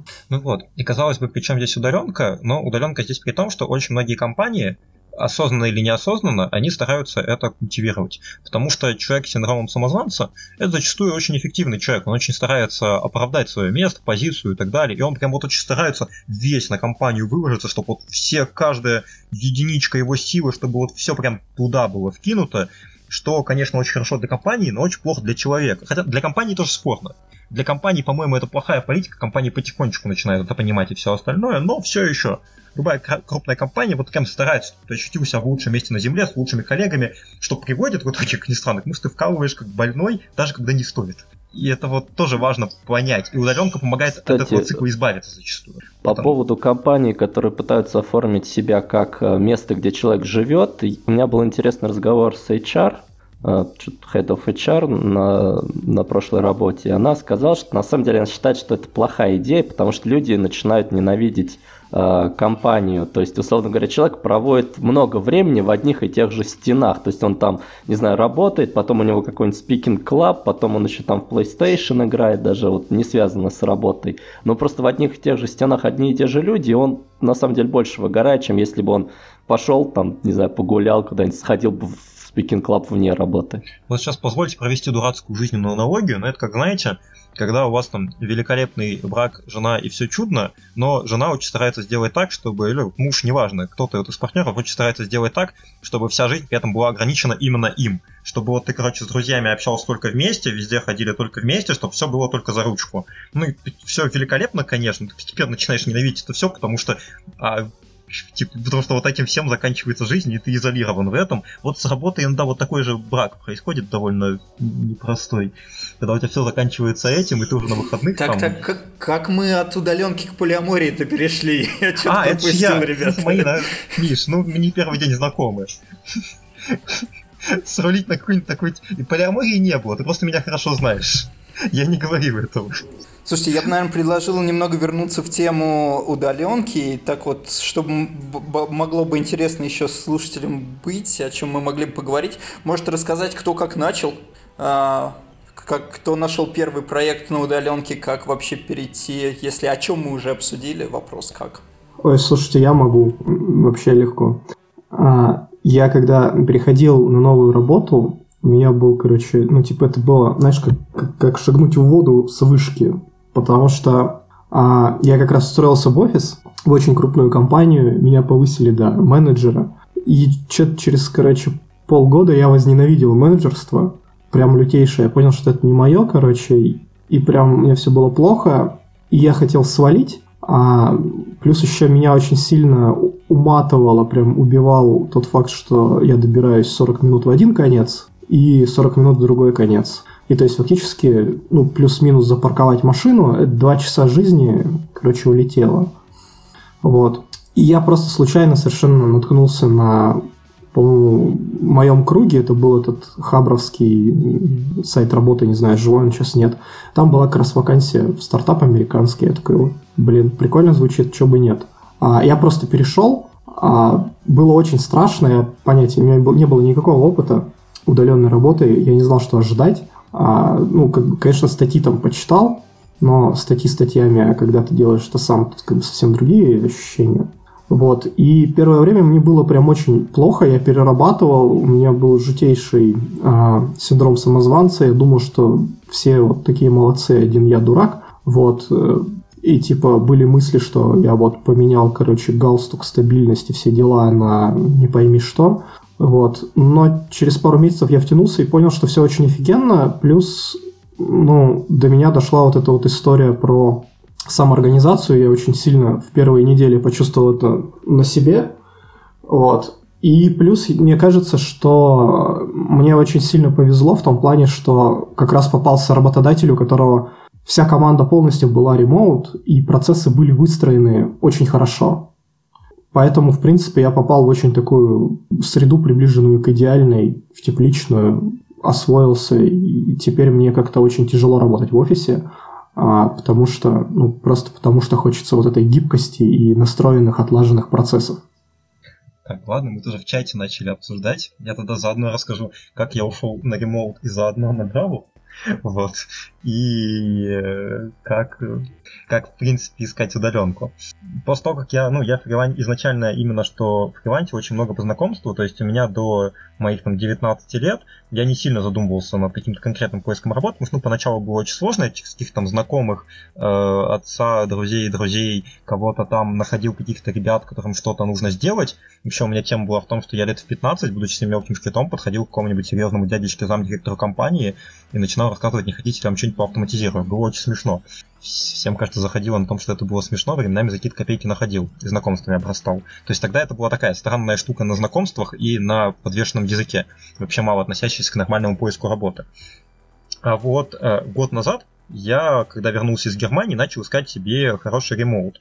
То есть я хотел именно найти что-нибудь... Э, ну, сначала я думал над контракторскими, фрилансерскими, но у меня было да, не то состояние сейчас, на фриланс уходить. Контракты хорошие тоже сходу сложно найти. Но я вот искал какую-нибудь постоянную компанию с удаленкой на .NET. И я не нашел. Вот, как минимум там в России, потому что в России проще искать какая-то репутация, хотя бы здесь есть. Не получилось найти вообще ничего. То есть там было, ну, пара-тройка компаний, у которых, которые были какие-то странные мелкие. Единственная более-менее известная компания, которая предлагала нормально положенную удаленку, и то только для пары проектов, это была Dodo Pizza. С ними мы как-то очень странно в итоге пообщались. Но вообще, реально, вот все было очень странно с удаленкой, и я грустил. На тот нете вообще ни черта не нашел. То есть я в итоге таким образом ушел на Java. Ну как, сначала я ушел на Java в Revolut, потому что мне нравился Revolut. И там теоретически можно было когда-то на удаленку, но я потом в компании уже понял, что это плохой способ в революте не стоит уже удаленно работать. А, а потом, ну, действительно, я вот сейчас пошел на текущую работу тоже на Java вместо .NET, несмотря на то, что все еще на .NET я лучше знаю, просто потому что не хватает на рынке, в принципе, хороших вакансий удаленных. На Java их просто, в принципе, вакансий больше, поэтому находятся и удаленные адекватные. А так их вот прям мало. Особенно, когда мы говорим именно что о компании Особенно, когда мы говорим именно вот о компании с правильно поставленными процессами. То есть мне еще очень не хотелось э, быть в компании тем самым вот единственным удаленщиком, когда все работают в офисе, но вот этот вот чувак, который удаленно пашет, ну, дадим ему какой-нибудь кусок работы малопонятный, которым никто толком не занимается, чтобы он один его ковырял. То есть мне очень хотелось иначе найти компанию с удаленными процессами. И это прям сложно. Это вот при всех там знакомствах и так далее, у меня такое предложение за год было ну, два на самом деле, но одно было с тем, что мне пришлось бы оформлять визу, платить налоги швейцарские, вот, работать в Швейцарии мне не хотелось. То есть мне было переехать в Швейцарию и потом работать удаленно. Мне этого не хотелось.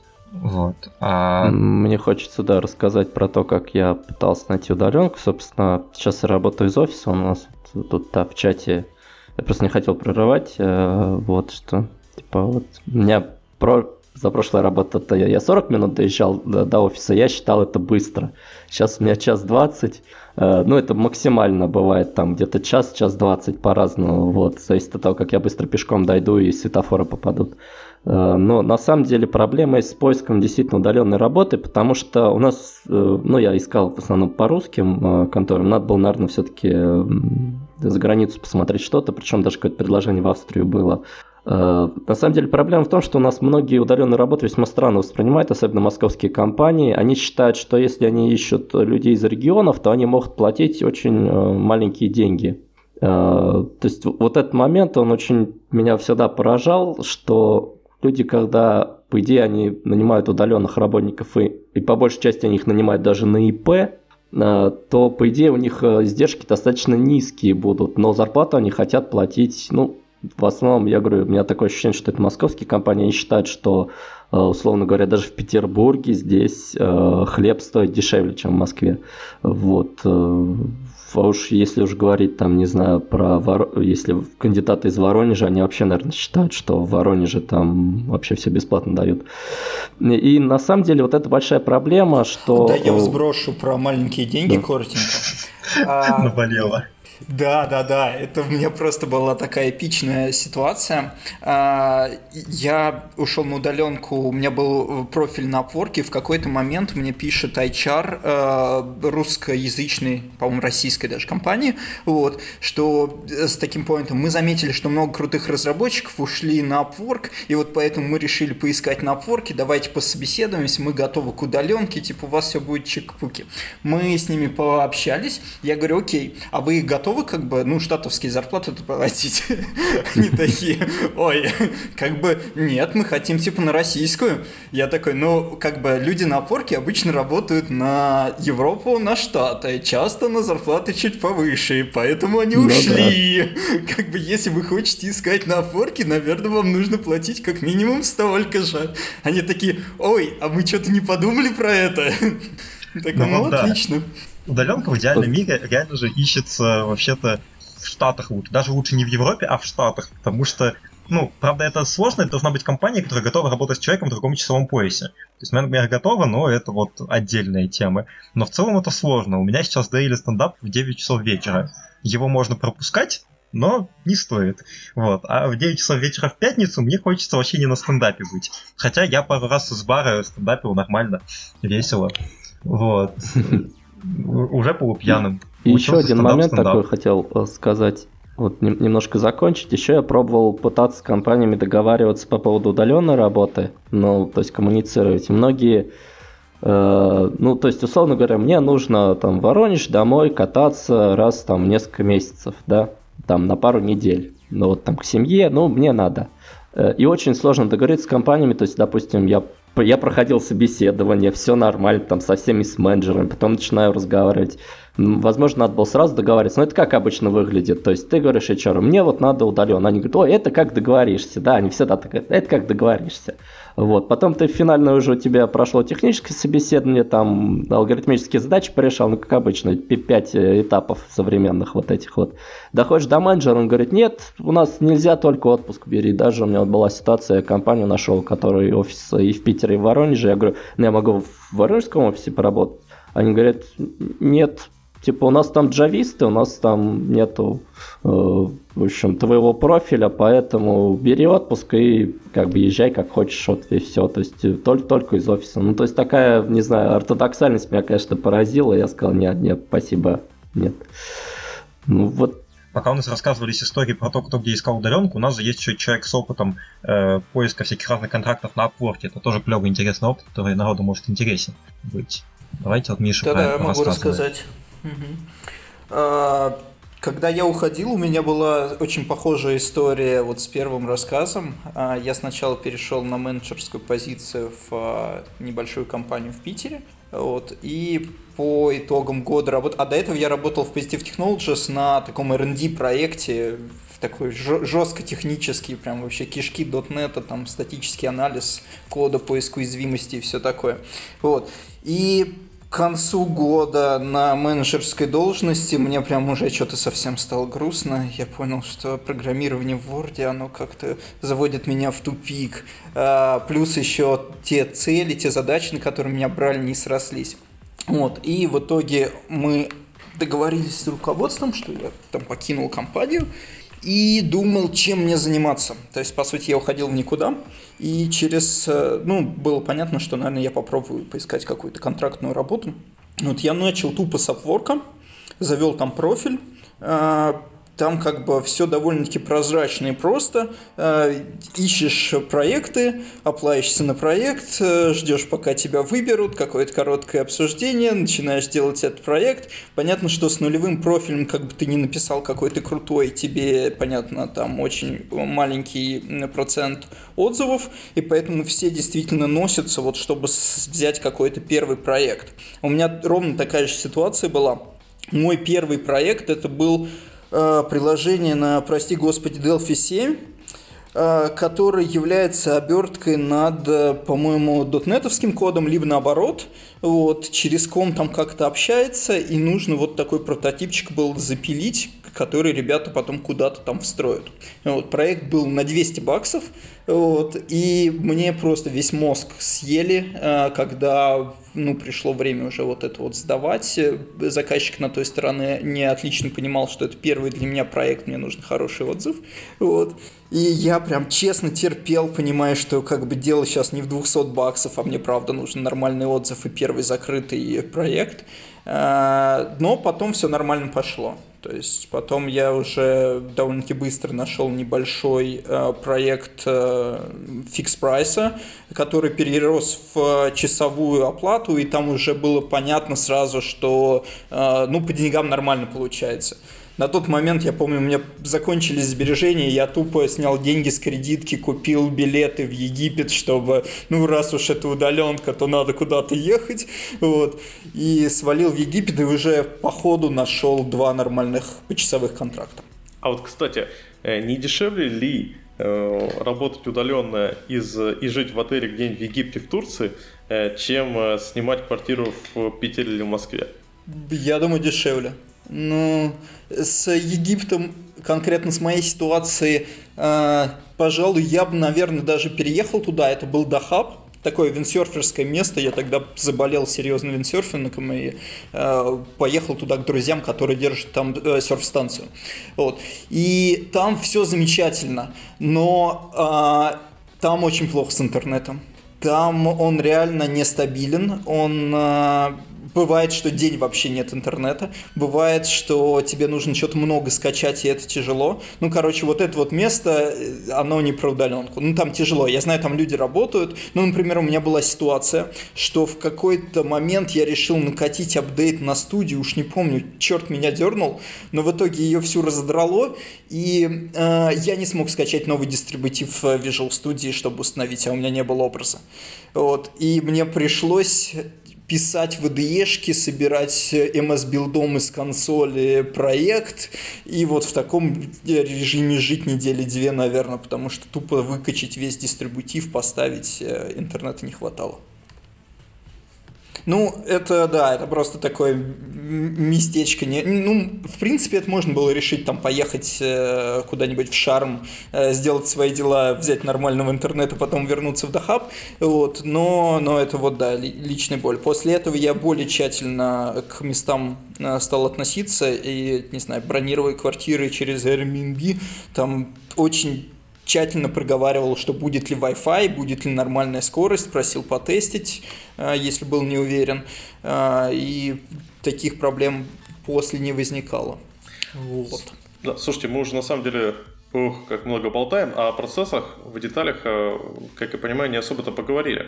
Хочется, чтобы слушатели, не знаю, для себя не только выяснили принципы, типа, а удаленка подходит, не подходит, хорошо или плохо, а поняли, а вот мне подходит удаленка, окей, что мне сделать как разработчику с личными процессами и как, например, тимлиду с процессами в команде, чтобы удаленка была нормально рабочей. Потому что очень много сейчас контор, которые потихоньку э, все-таки проталкиваются в сторону удаленки. Опять же, я рассказал про EPAM Everywhere. И у людей не меняется mindset. Слава богу, давайте поменяем его еще сильнее. Какие процессы нужны? Вот я могу, не знаю, я могу, например, рассказать про процесс компании. Правильное слово, которое описывает такие процессы, в вашем мире, это асинхронные. То есть у тебя должны процессы зависеть не от того, что ты чего-то не знаешь, ты написал человеку, человек тебе ответил достаточно короткое время, пока человек тебе не ответил, ты заблочен. У тебя процессы должны быть такие, чтобы ты мог, например, за знанием пойти в какой-то сорс. Чтобы когда у человека появляются знания, он их пишет куда-то, и после этого они там доступны. Например, например, в жире должны, задачи в жире, например, должны появляться с четким описанием. То есть, если человек заводит какую-то багу в жире, он должен описывать подробно, как она возникла, как ее воспроизвести, возможно, свои соображения по поводу почему. Там, не знаю, место в коде, где это возникло, неважно. То есть, максимальное количество информации должен выдавать. Причем это должно делаться просто рефлекторно. А, когда ты, не знаю, создал какой-нибудь сервис, endpoint, например, да, ты его по-хорошему где-нибудь описываешь. Это может быть свагер, может быть, может быть документация нормальная, неважно.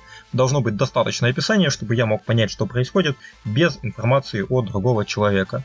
Если у тебя есть в коде какое-то откровенно совершенно непонятное место и так далее, есть носитель знаний, которым занимается, носитель знаний должен это описать. Это идеальный мир, конечно, так не бывает. Вот, но и вот в чем point? Point в том, что, по сути, все эти же самые вещи очень даже неплохо работают для неудаленных компаний. То есть, когда это уже не один раз вспоминалось, что э, почему бы такие же процессы не выстраивать и неудаленным компаниям, правильный point, да. Такие же процессы хорошо бы выстраивать и неудаленным компаниям. Это сложно, разработчики не очень любят писать. Писать в задачах, писать в документации, где угодно. Это лениво. Но это очень сильно помогает и ты тратишь на это лишнее время, как правило, это лишнее время все-таки окупается. Ну или как минимум оно в любом случае закладывается в твое рабочее время, все понимают, что если ты говоришь, что, не знаю, я потратил там на описание таски 2 часа, да, тасок, то все, ну, понимают, что да, вот они таски в жире, вот они созданы, вот в них куча текста, да, на это нужно было потратить время. Окей, конечно. То есть вот тут, такие... тут я хочу сделать небольшую ремарку относительно стиля текста, потому что очень многих возникает проблема с написанием. Э, и в свое время мне посоветовали книжку Ильяхов, Ильяхова, по-моему, э, «Пиши, сокращай», э, который описывает так называемый информационный стиль сообщения, при котором мы стараемся максимально кратко описать, что конкретно нам нужно. Больше фактов, меньше воды. Потому что в английском языке, особенно когда используешь английский язык, после курса, после того, как тебе расписали, рассказали потрясающе, как строить красивые предложения с past perfect, там, э, past perfect continuous или какими-то бифид-бактериями, просто написать present simple, тебе кажется, ну, мне все подумают, что я английский хреново знаю.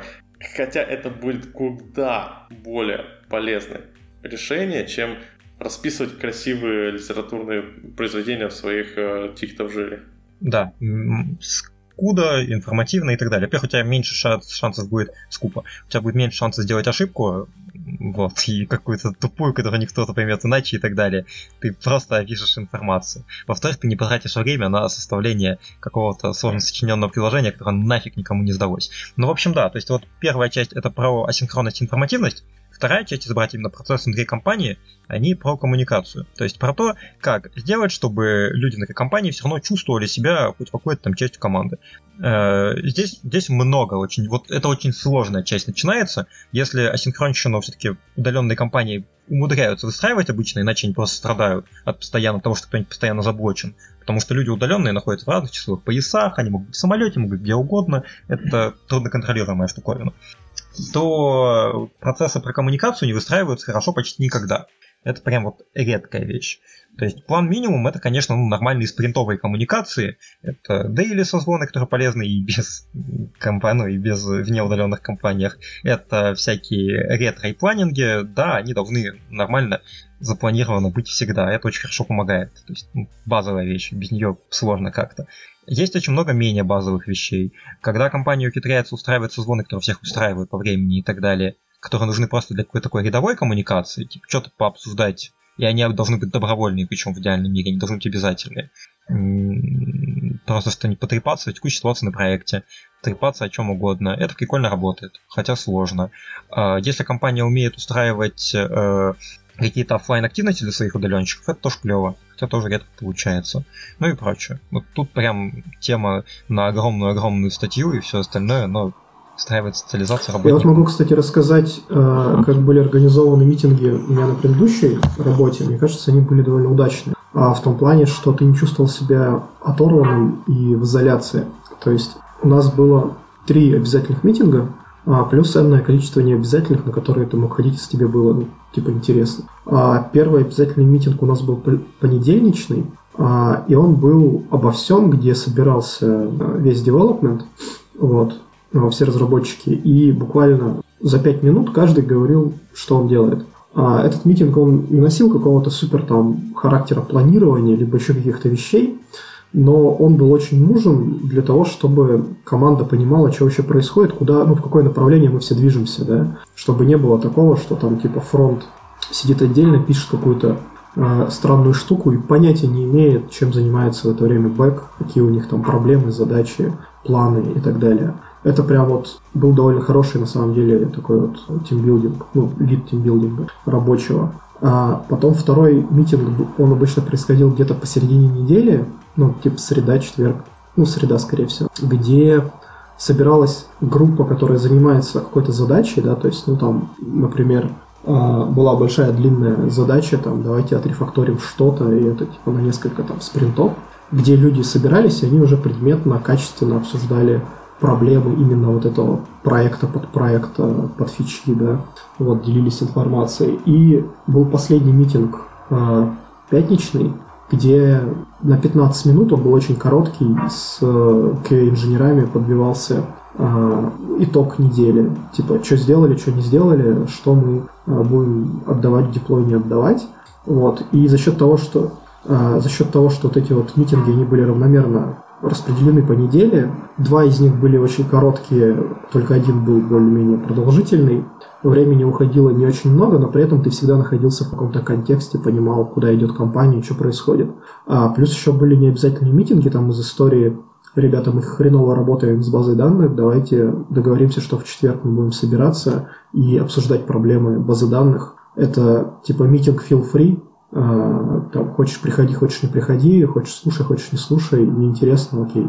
Вот. А, это было, ну, типа, таким аналогом немножко чего-то около кулерного, но не совсем кулерное. Вот.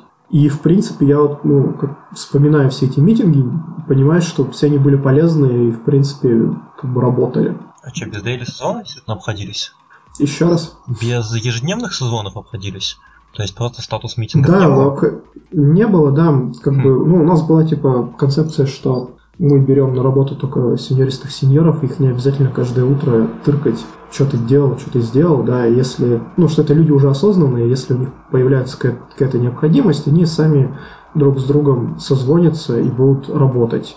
А так как есть вот этот понедельничный митинг, где обсуждается, кто что делает ну, вот, на всех, то я, в принципе, всегда знаю, какой человек за что отвечает примерно. Да, и мне, то есть, опять же, ну, я могу сразу пойти к кому-то. Вот, поэтому каких-то статусных по утрам не было. Было просто три вот этих Слушай, вот лично у меня, например, ну, всегда есть ощущение, что они все-таки достаточно полезны, ну, при условии, что компания умеет не раздувать их в час, а они удерживают в своих 15 минутах.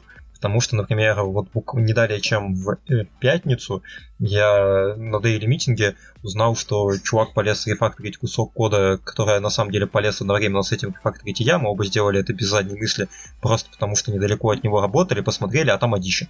Вот. Ну и мы оба Boy Scout.ru пришел, должен уйти, чтобы было лучше, начали это все править одновременно. И как-то даже ну, не подумали коммуницировать, потому что задачи этого не было, просто как-то вот сбоку оказалось.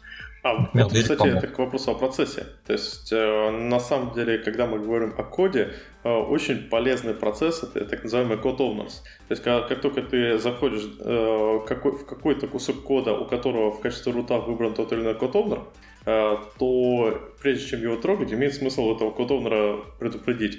Или, допустим, в, чат, в чатике общем написать об этой вещи. И в данном случае то, что ты описал ситуацию, когда процесса свойственного данному который решает данную проблему, нету, и он решился коммуникацией. То есть в целом можно... Ну вот, кстати, у нас как раз были кодовнеры, поэтому не было таких проблем. Вот, но э, там, в этой, этой компании тоже есть, но конкретно у этого куска просто оба человека, которые им заведовали, ушли, поэтому там... Вот. А, то есть, ну, тоже случается ситуация. А, вот очень хороший point сказали по поводу митингов. Я бы добавил следующее. Очень большую ошибку люди допускают, я считаю, на митингах, когда не включают камеру, не шарит экран, а самое ужасное, когда, забива... когда э, даже не, не знаю, не устраивается звон в случае необходимости, а пишут в чате. То есть, когда люди сидят и целый час пытаются решить проблему э, исключительно в переписке в скайпе.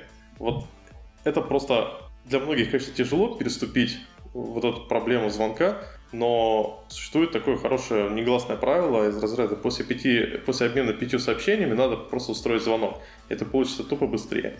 Это да. Но правда есть еще, важная, и... есть еще важная тема, что если звонок между вами двумя, то дальше весь пошаренный опыт останется между вами двумя.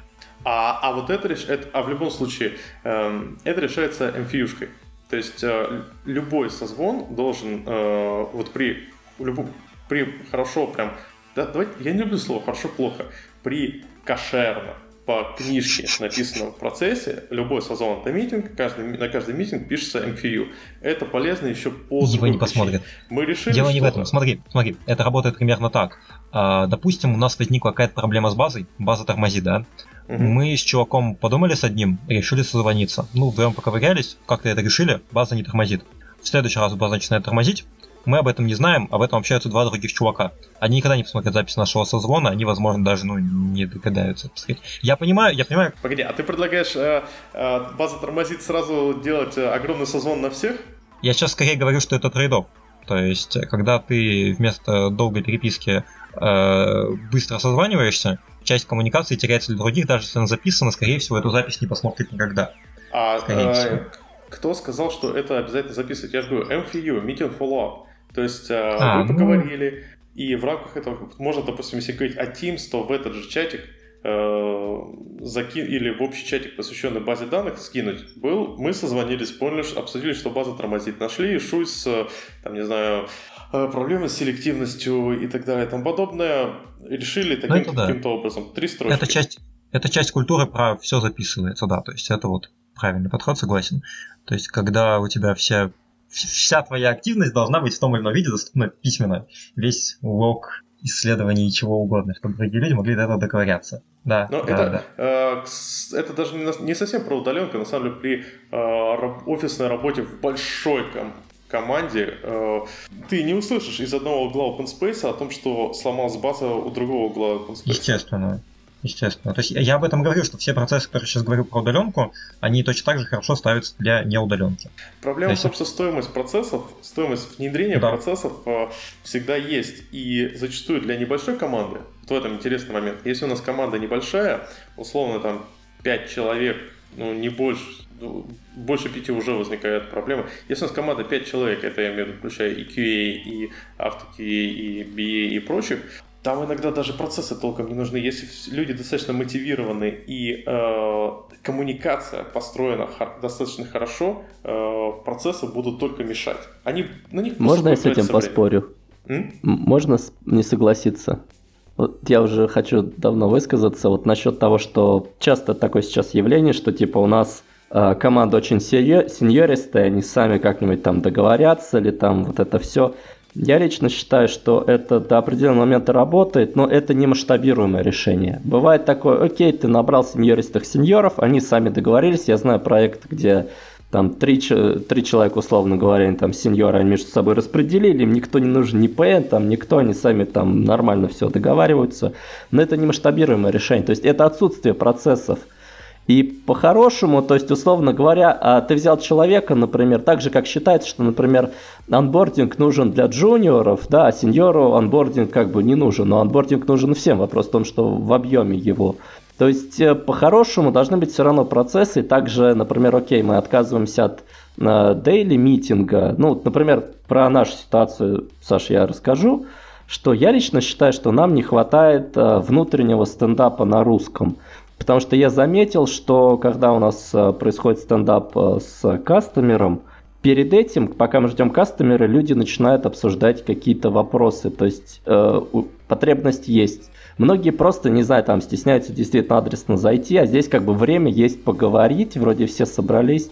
Или, возможно, люди считают, что какие-то вопросы не столь существенны, чтобы прям вот человека выдергивать, а перед созвоном можно их обсудить. То есть э, во многом Конечно, процессы должны исходить из конкретных потребностей, но местами, возможно, так как какой-то именно такой вот э, стендап маленький на 15-20 минут каждый день, он, даже для сеньоров он будет полезен. Я Зависит, соглашусь, конечно, от людей я и команды. Я соглашусь с тем, что тут просто процессы должны быть немножко другие. То есть процессы, да, они должны быть где-то упрощенные, где-то нет необходимости в переусложнении, естественно. Но поинты про асинхронность все еще полезны поинты про записывать. То есть, например, очень... Я как раз, у меня вот, э, когда мне было лет 18, у меня было несколько... Ну, у меня вот было два стартапа по полгода э, удаленных, там, 17-17. И э, я очень четко наблюдал там одни и те же проблемы для таких вот краски стартапов, которые всяких клевых чуваков достаточно сеньористых понанимали удаленно. И потом возникает проблема с тем, что только они выросли за рамки своего в концепта и так далее, то есть вот такого первой хорошей рабочей функциональной версии приложения, начинает ее расширять, там потихонечку начинают меняться люди в команде, начинает э, что-то меняться. Короче, появляются новые люди, и оказывается, что что вообще происходит, понимает только вот эти вот самые 6-7 человек, которые начинали это делать. А у остальных вообще хаос в голове, потому что ничего не записано, ничего не документировано, процессов никаких не было вообще и близко. Все решалось каким-то там по-быстрому созвонами и так далее, которые, ну, конечно, никакой follow-up никто не писал. Созвонились, разобрались, погнали дальше кодить, у нас времени нет, мы стартап, мы заняты. И вот это Слушайте, очень часто а, будет. А может тогда просто вот мы говорим процесс процесса, а давайте тогда, может, найдем хотя бы общее понимание, что такое процесса, потому что, э, типа, правила, давайте писать документацию, но это сложно называть процессом, это просто общее правило. Чет, ну, четко выстроенные правила выполнения разных действий компании. Условно говоря, что ты должен сделать, когда у тебя созвон, как должен строиться твой конкретный день, как должен строиться Ритуал. спринт. Ритуал, по сути, процесс. Нет, скорее это ответ на вопрос, что если, что делать если, как устав в армии, типа того, чтобы солдат меньше тратил время на думание. Во, классно. Вот, кстати, да, то есть это даже да, правильно, ну, меньше ну, времени как бы, да. Это даже не из разряда, вот мы созвонились, что нам делать теперь, а это из разряда типа, окей, я отдаю фичу, что мне делать? Ну, ты отдаешь фичу, значит, ты идешь в Confluence, пишешь в Confluence, значит, в твоей фиче должны быть тесты раз, значит, в твоей фиче должны быть, э, там, если это какой-то endpoint, свагер документация 2, у тебя должно быть еще вот это, вот это, и после того, как ты там ее отдал, да, ты там пошел еще куда-то что-то написал. Ну, то есть какой-то последовательность шагов, чтобы а, твоя работа, она была, ну, как бы в контексте, а не того, что ты молча что-то сделал, запилил, соседняя команда пошла, молча запилила точно такой же сервис, в итоге вы там очнулись через а, полгода, выяснилось, что у вас примерно 15 сервисов дублированы. Можно Плохо. представить это как чек-лист в full review. То есть у тебя есть чек-лист, который автоматически проверяет, сделали ты то, то, то, то и то. Вот твой процесс это то, чтобы ты в определенном порядке, как правило, еще сделал 1, 2, 3, 4, 5, 6. И оба после этого обнаружил, что я тасочку выполнила. Закрыл, поехал дальше. И такие процессы по разным действиям. Да, вот единственный момент, что, что хочется добавить. Когда мы говорим о процессах, очень хочется э, взять и добавить процессы ради процессов. И вот этот момент стоит все-таки всегда у себя затрекивать, потому что процессы, они должны решать проблему, а не запускать проблему. Почему, был, почему мы говорим про вот этот подход no process? Он действительно не масштабируемый. Но когда проблемы нет и не нужно э, способ решения этих проблем. Когда у нас, условно говоря, стартап, где сидит э, три человека и они фигачат, э, естественно, они должны писать документацию. Это как бы не отменяется, но и документация не должна быть сильно большой, э, сильно избыточной. Так вот, то и им, возможно, этот процесс не нужны. А если у нас происходит, не знаю, проталкивание, мы таску не можем э, протолкнуть э, до релиза, потому что она постоянно буксует то на QA, то на э, разработке, то на анализе, то тут, возможно, имеет смысл использовать канбаны, какие-то другие э, процессы, позволяющие оптимизировать work in progress э, метрику. Часто что-то начинает использоваться, потому что это сейчас модно, весь рынок так делает. Потом оказывается, это делают большие компании, это не подходит для тебя. То есть это как раз процессы ради процесса, во-первых, часто возникают именно из-за того, что ты просто взял штуку, не понимая зачем. То есть э, ты действительно не решаешь проблему, потому что ты не знаешь, зачем ты это берешь. Просто все так делают. Все этот фреймворк юзают, юзаем фреймворк. Все юзают э, какой-нибудь скрам, все юзаем скрам и так далее. Это, да, это спорная концепция, ну, спор просто плохая. Ты не понимаешь, зачем ты используешь инструмент. Процесс — это такой же инструмент, ты используешь его зачем-то. Надо понимать, зачем факт, да, ну, кому не разработчику это теоретически понимать. Вторая штука в том, что когда ты говоришь, что надо решать какую-то проблему, главное не забывать, что потенциальная проблема тоже проблема. То есть то, что у тебя сейчас нет проблем с обменом опытом, не значит, что они не возникнут потом. Тебе нужно более-менее уметь предсказывать, какие проблемы у тебя возникнут в будущем. Опять же, это задача разработчика. Думать о том, какие проблемы у тебя возникнут в будущем, теоретически. Это нужно уметь понимать. Ну вот, слушай, на самом, на самом деле насчет э, думать и предсказывать, это прям классическая тема. Но давай честно, все невозможно предсказать по двум причинам. Э, представь, ты в стартапе, ты не знаешь, э, у тебя этот стартап взлетит, сильно взлетит или же сдохнет. И любое из этих трех действий требует э, э, трех разных подходов.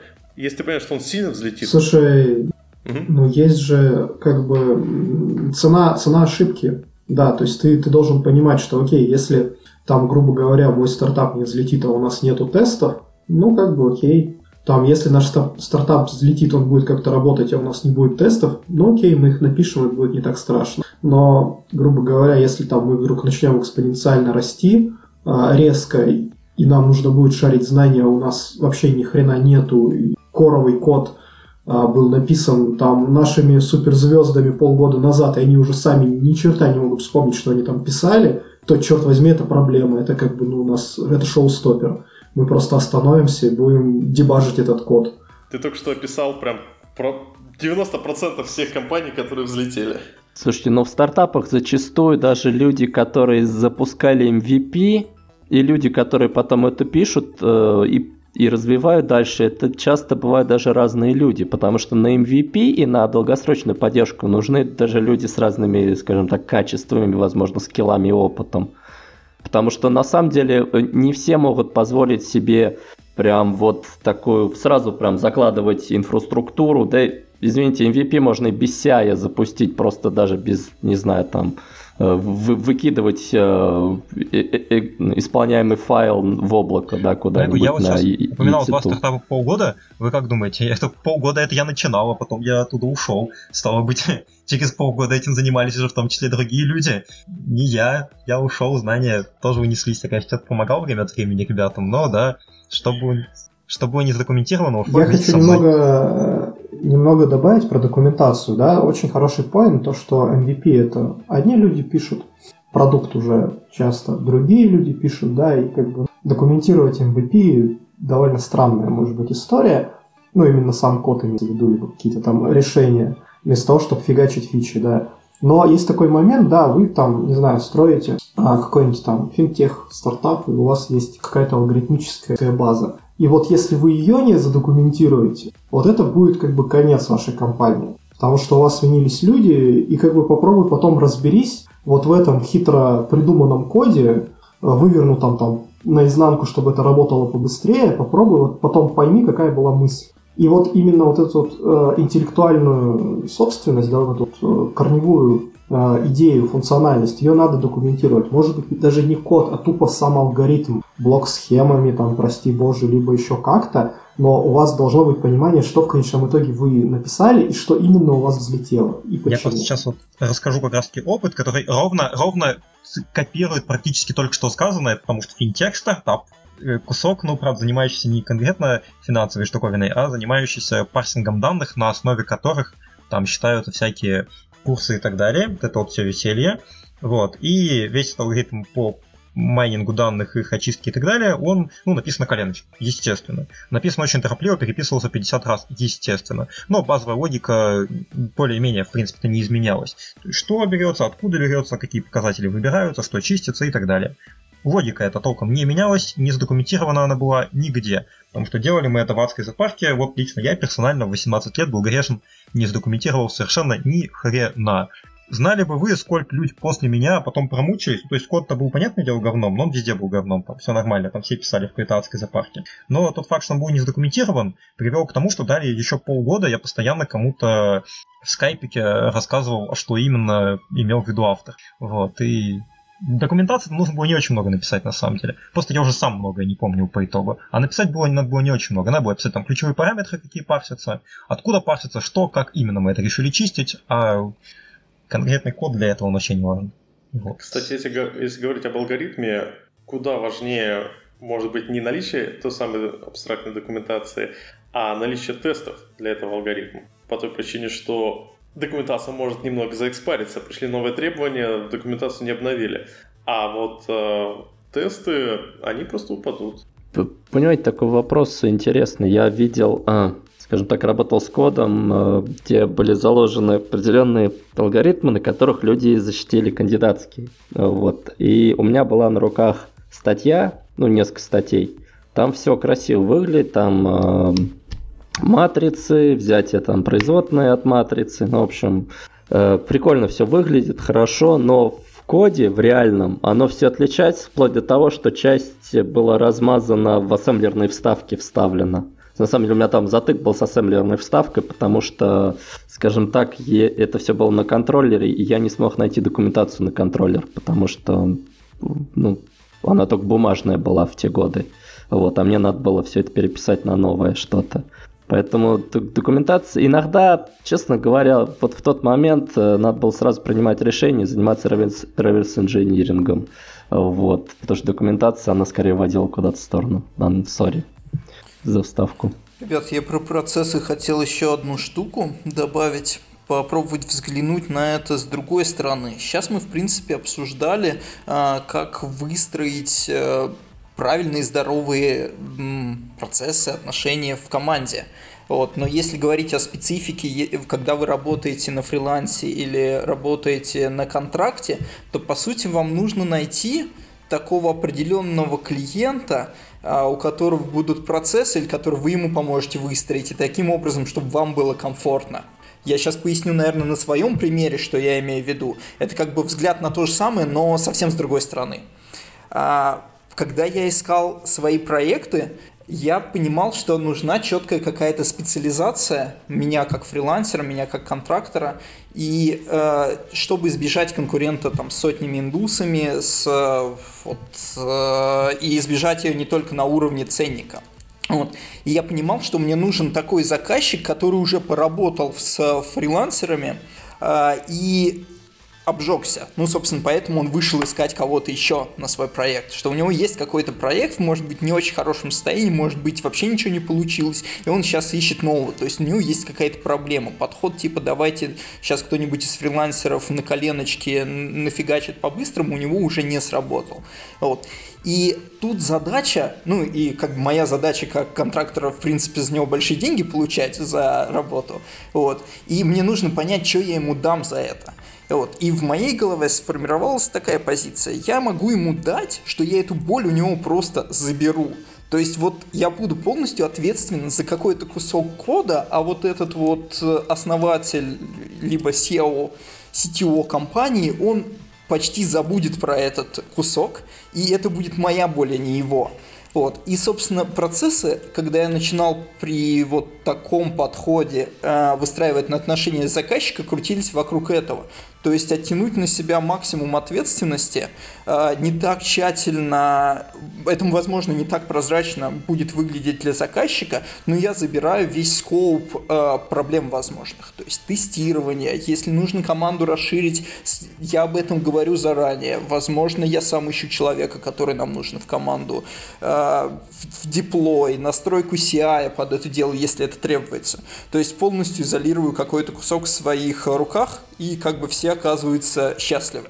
Эта стратегия, она скорее не рабочая, если мы говорим про э, крупную компанию или если мы говорим про офлайн компанию, где нужно команду, не знаю, растить, развивать, шарить знания, но она, ну, как показал мой опыт, очень хорошо работает э, на стадии стартапов, когда есть э, задача, и у основателя болит голова далеко не этим, ему хочется о каких-то стратегических вещах думать.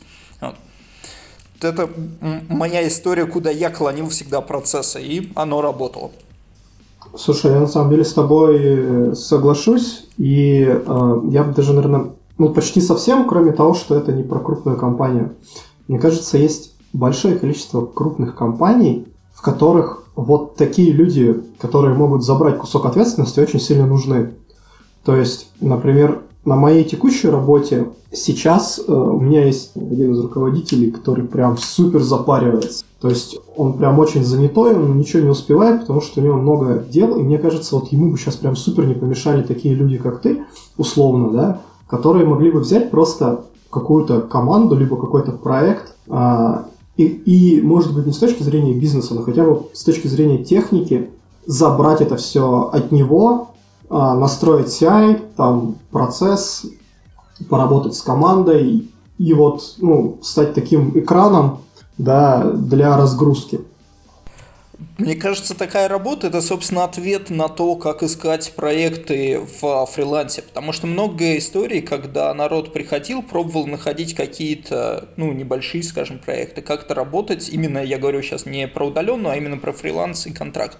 И оно не получалось часто, на мой взгляд, из-за непонимания заказчика, почему он должен платить и платить много за это. Вот. А если на это посмотреть с э, точки зрения бизнеса, например, вот ситуация, как я описал, возможно, это не единственное, чего вы можете реально такого большого принести для компании, вот, то ну, мой опыт показывает, что это очень хорошо взлетает. То есть заказчик очень довольный, хорошие отношения, тебя не напрягают никаким микроменеджментом, и ты, в принципе, делаешь то, что хочешь, у тебя максимум свободы. Ну вот я полностью согласен, потому что когда я, когда я начинал фрилансить, там, ну не начинал, наверное, когда мне было лет 17, я фрилансе я занимался вот ровно тем же, и это прям максимально хорошо, удобно заходило. Я думаю, что мы можем уже не холиворить на эту тему, потому что мы сейчас можем дальше начать спорить с третий час. Да, и шутка про 8 часов, и давайте начнем, начнем следующую тему, будет очень даже актуальна. Давайте, может, действительно закругляться, потому что Тему мы, мне кажется, обсосали со всех сторон. И я хотел попросить от каждого из вас дать советы по удаленной работе э, нашим слушателям. В первую очередь тем ребятам, которые еще не работают удаленно, какие-то вещи, которые должны у них прям поменять. Вот, вот давайте, последнее слово. Давай, не знаю, кто. Рома, ты, тебе убегать надо, давай. Ну, выстраивайте свои личные процессы внутренние, не полагайтесь на процессы компании, учитесь выстраивать свой личный график, свое личное время, сами понимать и оценивать свою работу, насколько она важна для компании и все остальное. Учитесь сами выполнять эти задачи, а не делегировать их другим, тогда вы сможете более гибко с этим работать. Угу. Миша? А, учитывайте то, что вы хотите получить от фриланса, и на основе этого думаете, что вы можете дать заказчику, и вот именно с этой позиции раскручиваете тот момент, э, как вы э, входите во фриланс или контрактную работу, потому что это отразится потом на всем. И еще такой короткий момент, про что мы не говорили, лично мое видение, что нельзя перейти на контрактную работу, если вы full тайм в это время в офисе сидите. Короче, увольняйтесь, если решили переходить, вот, и начинаете прям вот так вот с нуля. Вот, но только если вы четко решили, что вы хотите переходить на контрактную работу. Классно. Ну, Ваня? Что бы хотел сказать по удаленщику? Да, честно говоря, думаю, мы уже по большей части все обсудили, и все было сказано.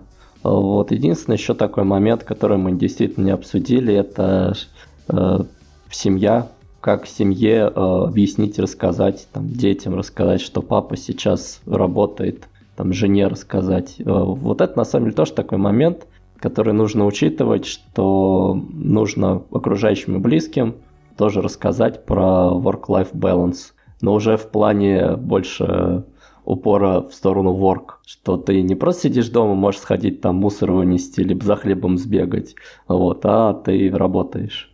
Ну, такой момент тоже очень важен, на самом деле. Ну, мне, допустим, хорошо, у жена тоже по удаленке работает. Мы, если работаем из дома, оба сидим в разных комнатах и работаем свою работу.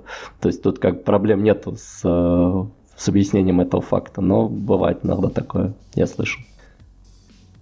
Но на самом деле, действительно, с точки зрения удаленного сотрудника, наверное, большую часть мы озвучили. А как подытожив, Э, хочется сказать, что, ребят, не думайте, что это, не знаю, какая-то мана небесная, это работа. И вот все, что сказал Рома, это правда, вам нужно обустраивать свой процесс, подходить к этому не как к розовой мечте, что я сейчас уволюсь и буду под пальмой, да, а осознанно понимать, что все-таки под пальмой нужно работать. А, совет хочется дать скорее работодателю, а, тем людям, которые почитали там где-нибудь каких-нибудь бизнес-тренингах о том, как круто нанять э, удаленных сотрудников там где-нибудь в Сибири, сэкономить кучу денег и, и вот, вот это все. А хочется дать им советы. Во-первых, доверяйте своим сотрудникам, потому что это очень важно. И если вы не будете доверять, будете устраивать вот этот вот пинг-понг с э, отчетами, трекерами и всей этой историей, то лучше никому не будет. Вот, если человек действительно не работает удаленно, то вы это сразу поймете. Вот, то есть не нужно создавать лишний стресс. Это во-первых. Во-вторых, если вы собираетесь ну, как бы нанимать удаленных сотрудников, то выстраивайте коммуникацию. Вся коммуникация должна быть асинхронная. А, значит, все процессы должны быть э, заточены под ремоут сотрудников. И если у вас уже есть какая-то офлайновая а, группа разработки, то ее тоже придется перевести на те же самые рельсы, на те же самые процессы, иначе работа не взлетит. Значит, ну и последний момент, это то, что как раз говорил Миша, это очень важный такой фактор, что если вы нанимаете удаленных сотрудников, то имейте в виду, что вы перестаете конкурировать с соседней конторой в Ижевске, а вы начинаете конкурировать со всем миром, да, то есть удаленный сотрудник может работать в Штатах, и зарплата у него будет, ну, эквивалентная. Вот, соответственно, не надо рассматривать возможность э, нанять каких-то удаленных ребят, что это вот прям супер экономия денег. Ну, да, с одной стороны, это экономия денег на офисе, там, на оборудовании, еще на чем-то, возможно, но в большей степени это не про сэкономить денег, сколько про то, чтобы найти талантливых ребят потому что у вас очень резко расширяется вот, зона поиска. Вот как-то так. Классно сказано. А, от себя я бы добавил такой момент, что да, компания действительно неплохо экономит на офисе, и все эти траты могут уйти на вас. В первую очередь, это, конечно, эквипмент. Давайте будем честны. Я на свой комп... У меня на работе 32 гигабайта оперативки, э, мощный процессор, и это вообще такой серьезная доступная машинка стоимостью, ну, довольно приличных денег. И прежде чем уходить на удаленку, мне кажется, имеет смысл сильно подумать, э, хватит ли вашей, вам, вашей, вашему бюджету э, возможности приобрести такое же оборудование, которое потянет всю нашу любимую Visual Studio с ReSharper, вам нужно будет купить, скорее всего, второй монитор, если вы планируете работать на десктопе. Также вам нужно понимать, что вам нужно новое кресло. На стандартном икеевском стуле 8 часов как бы не отсидишь. Э, счета на электричество э, повысятся. Плюс не будем забывать про питание. То есть, если мы просто сидим, работаем из дома, а живем где-нибудь там в э, каком-нибудь э, спальном районе, где до нормальных э, кафе с бизнес-ланчами нет, то нужно сильно подумать о том, что мы будем есть и так далее и тому подобное. Вот эти все моменты э, стоит, именно бытовые моменты стоит сильно продумать до того, как уходить в удаленку. Ну и, и такой, знаете, как бы э, Рома очень хорошо сказал э, про увлечение. Э, я же домосед. И я под собой всегда замечал, что как только я начинаю много работать из дома, то наступает прекрасный момент, когда ты такой понимаешь, что прошло 5 дней, а я из дома вообще не выходил. Потому что удаленная работа, она домоседству э, дает еще больше такой возможности, и ты такой начинаешь сильно закрываться в себя. И, возможно, при полном переходе на удаленку стоит сильно подумать о своих хобби и о своих связях с другими людьми. Возможно, их стоит оживить вместе с уходом из офиса. Так, да, тут Ваня немного не согласен со мной сильно по поводу затрат. Затягивать не хочется, да. Но ну, я, да, я ну, к ним а... присоединюсь и скажу, что мы уйдем с сознанием, что ты не прав. Ахахахаха. Муха. В общем, мы неплохо так, я считаю, поболтали. Это надо будет еще неплохо повырезать общем, всем спасибо, всем пока. Всем спасибо, пока. Пока-пока. Пока.